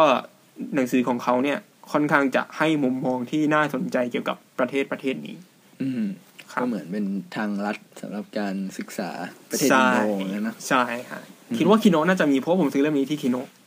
น่าจะอ่านง่ายหรือเปล่า อ่านง่ายนะ แล้วก็แบบชัปเตอร์หนึ่งมันมันสั้นๆนะฮะมันไม่ได้ยาวมากก็แบบมีช่วงให้หายใจ อืมอืมอืมครับโอเคอันนี้ก็เป็ครันบเล่มห้า ก็นี่อะครบแล้วเนาะครับผมสิบเล่มประจำปีสิบเล่มของเราสองพันสิบเจ็ดเย่ครับ ก็หมด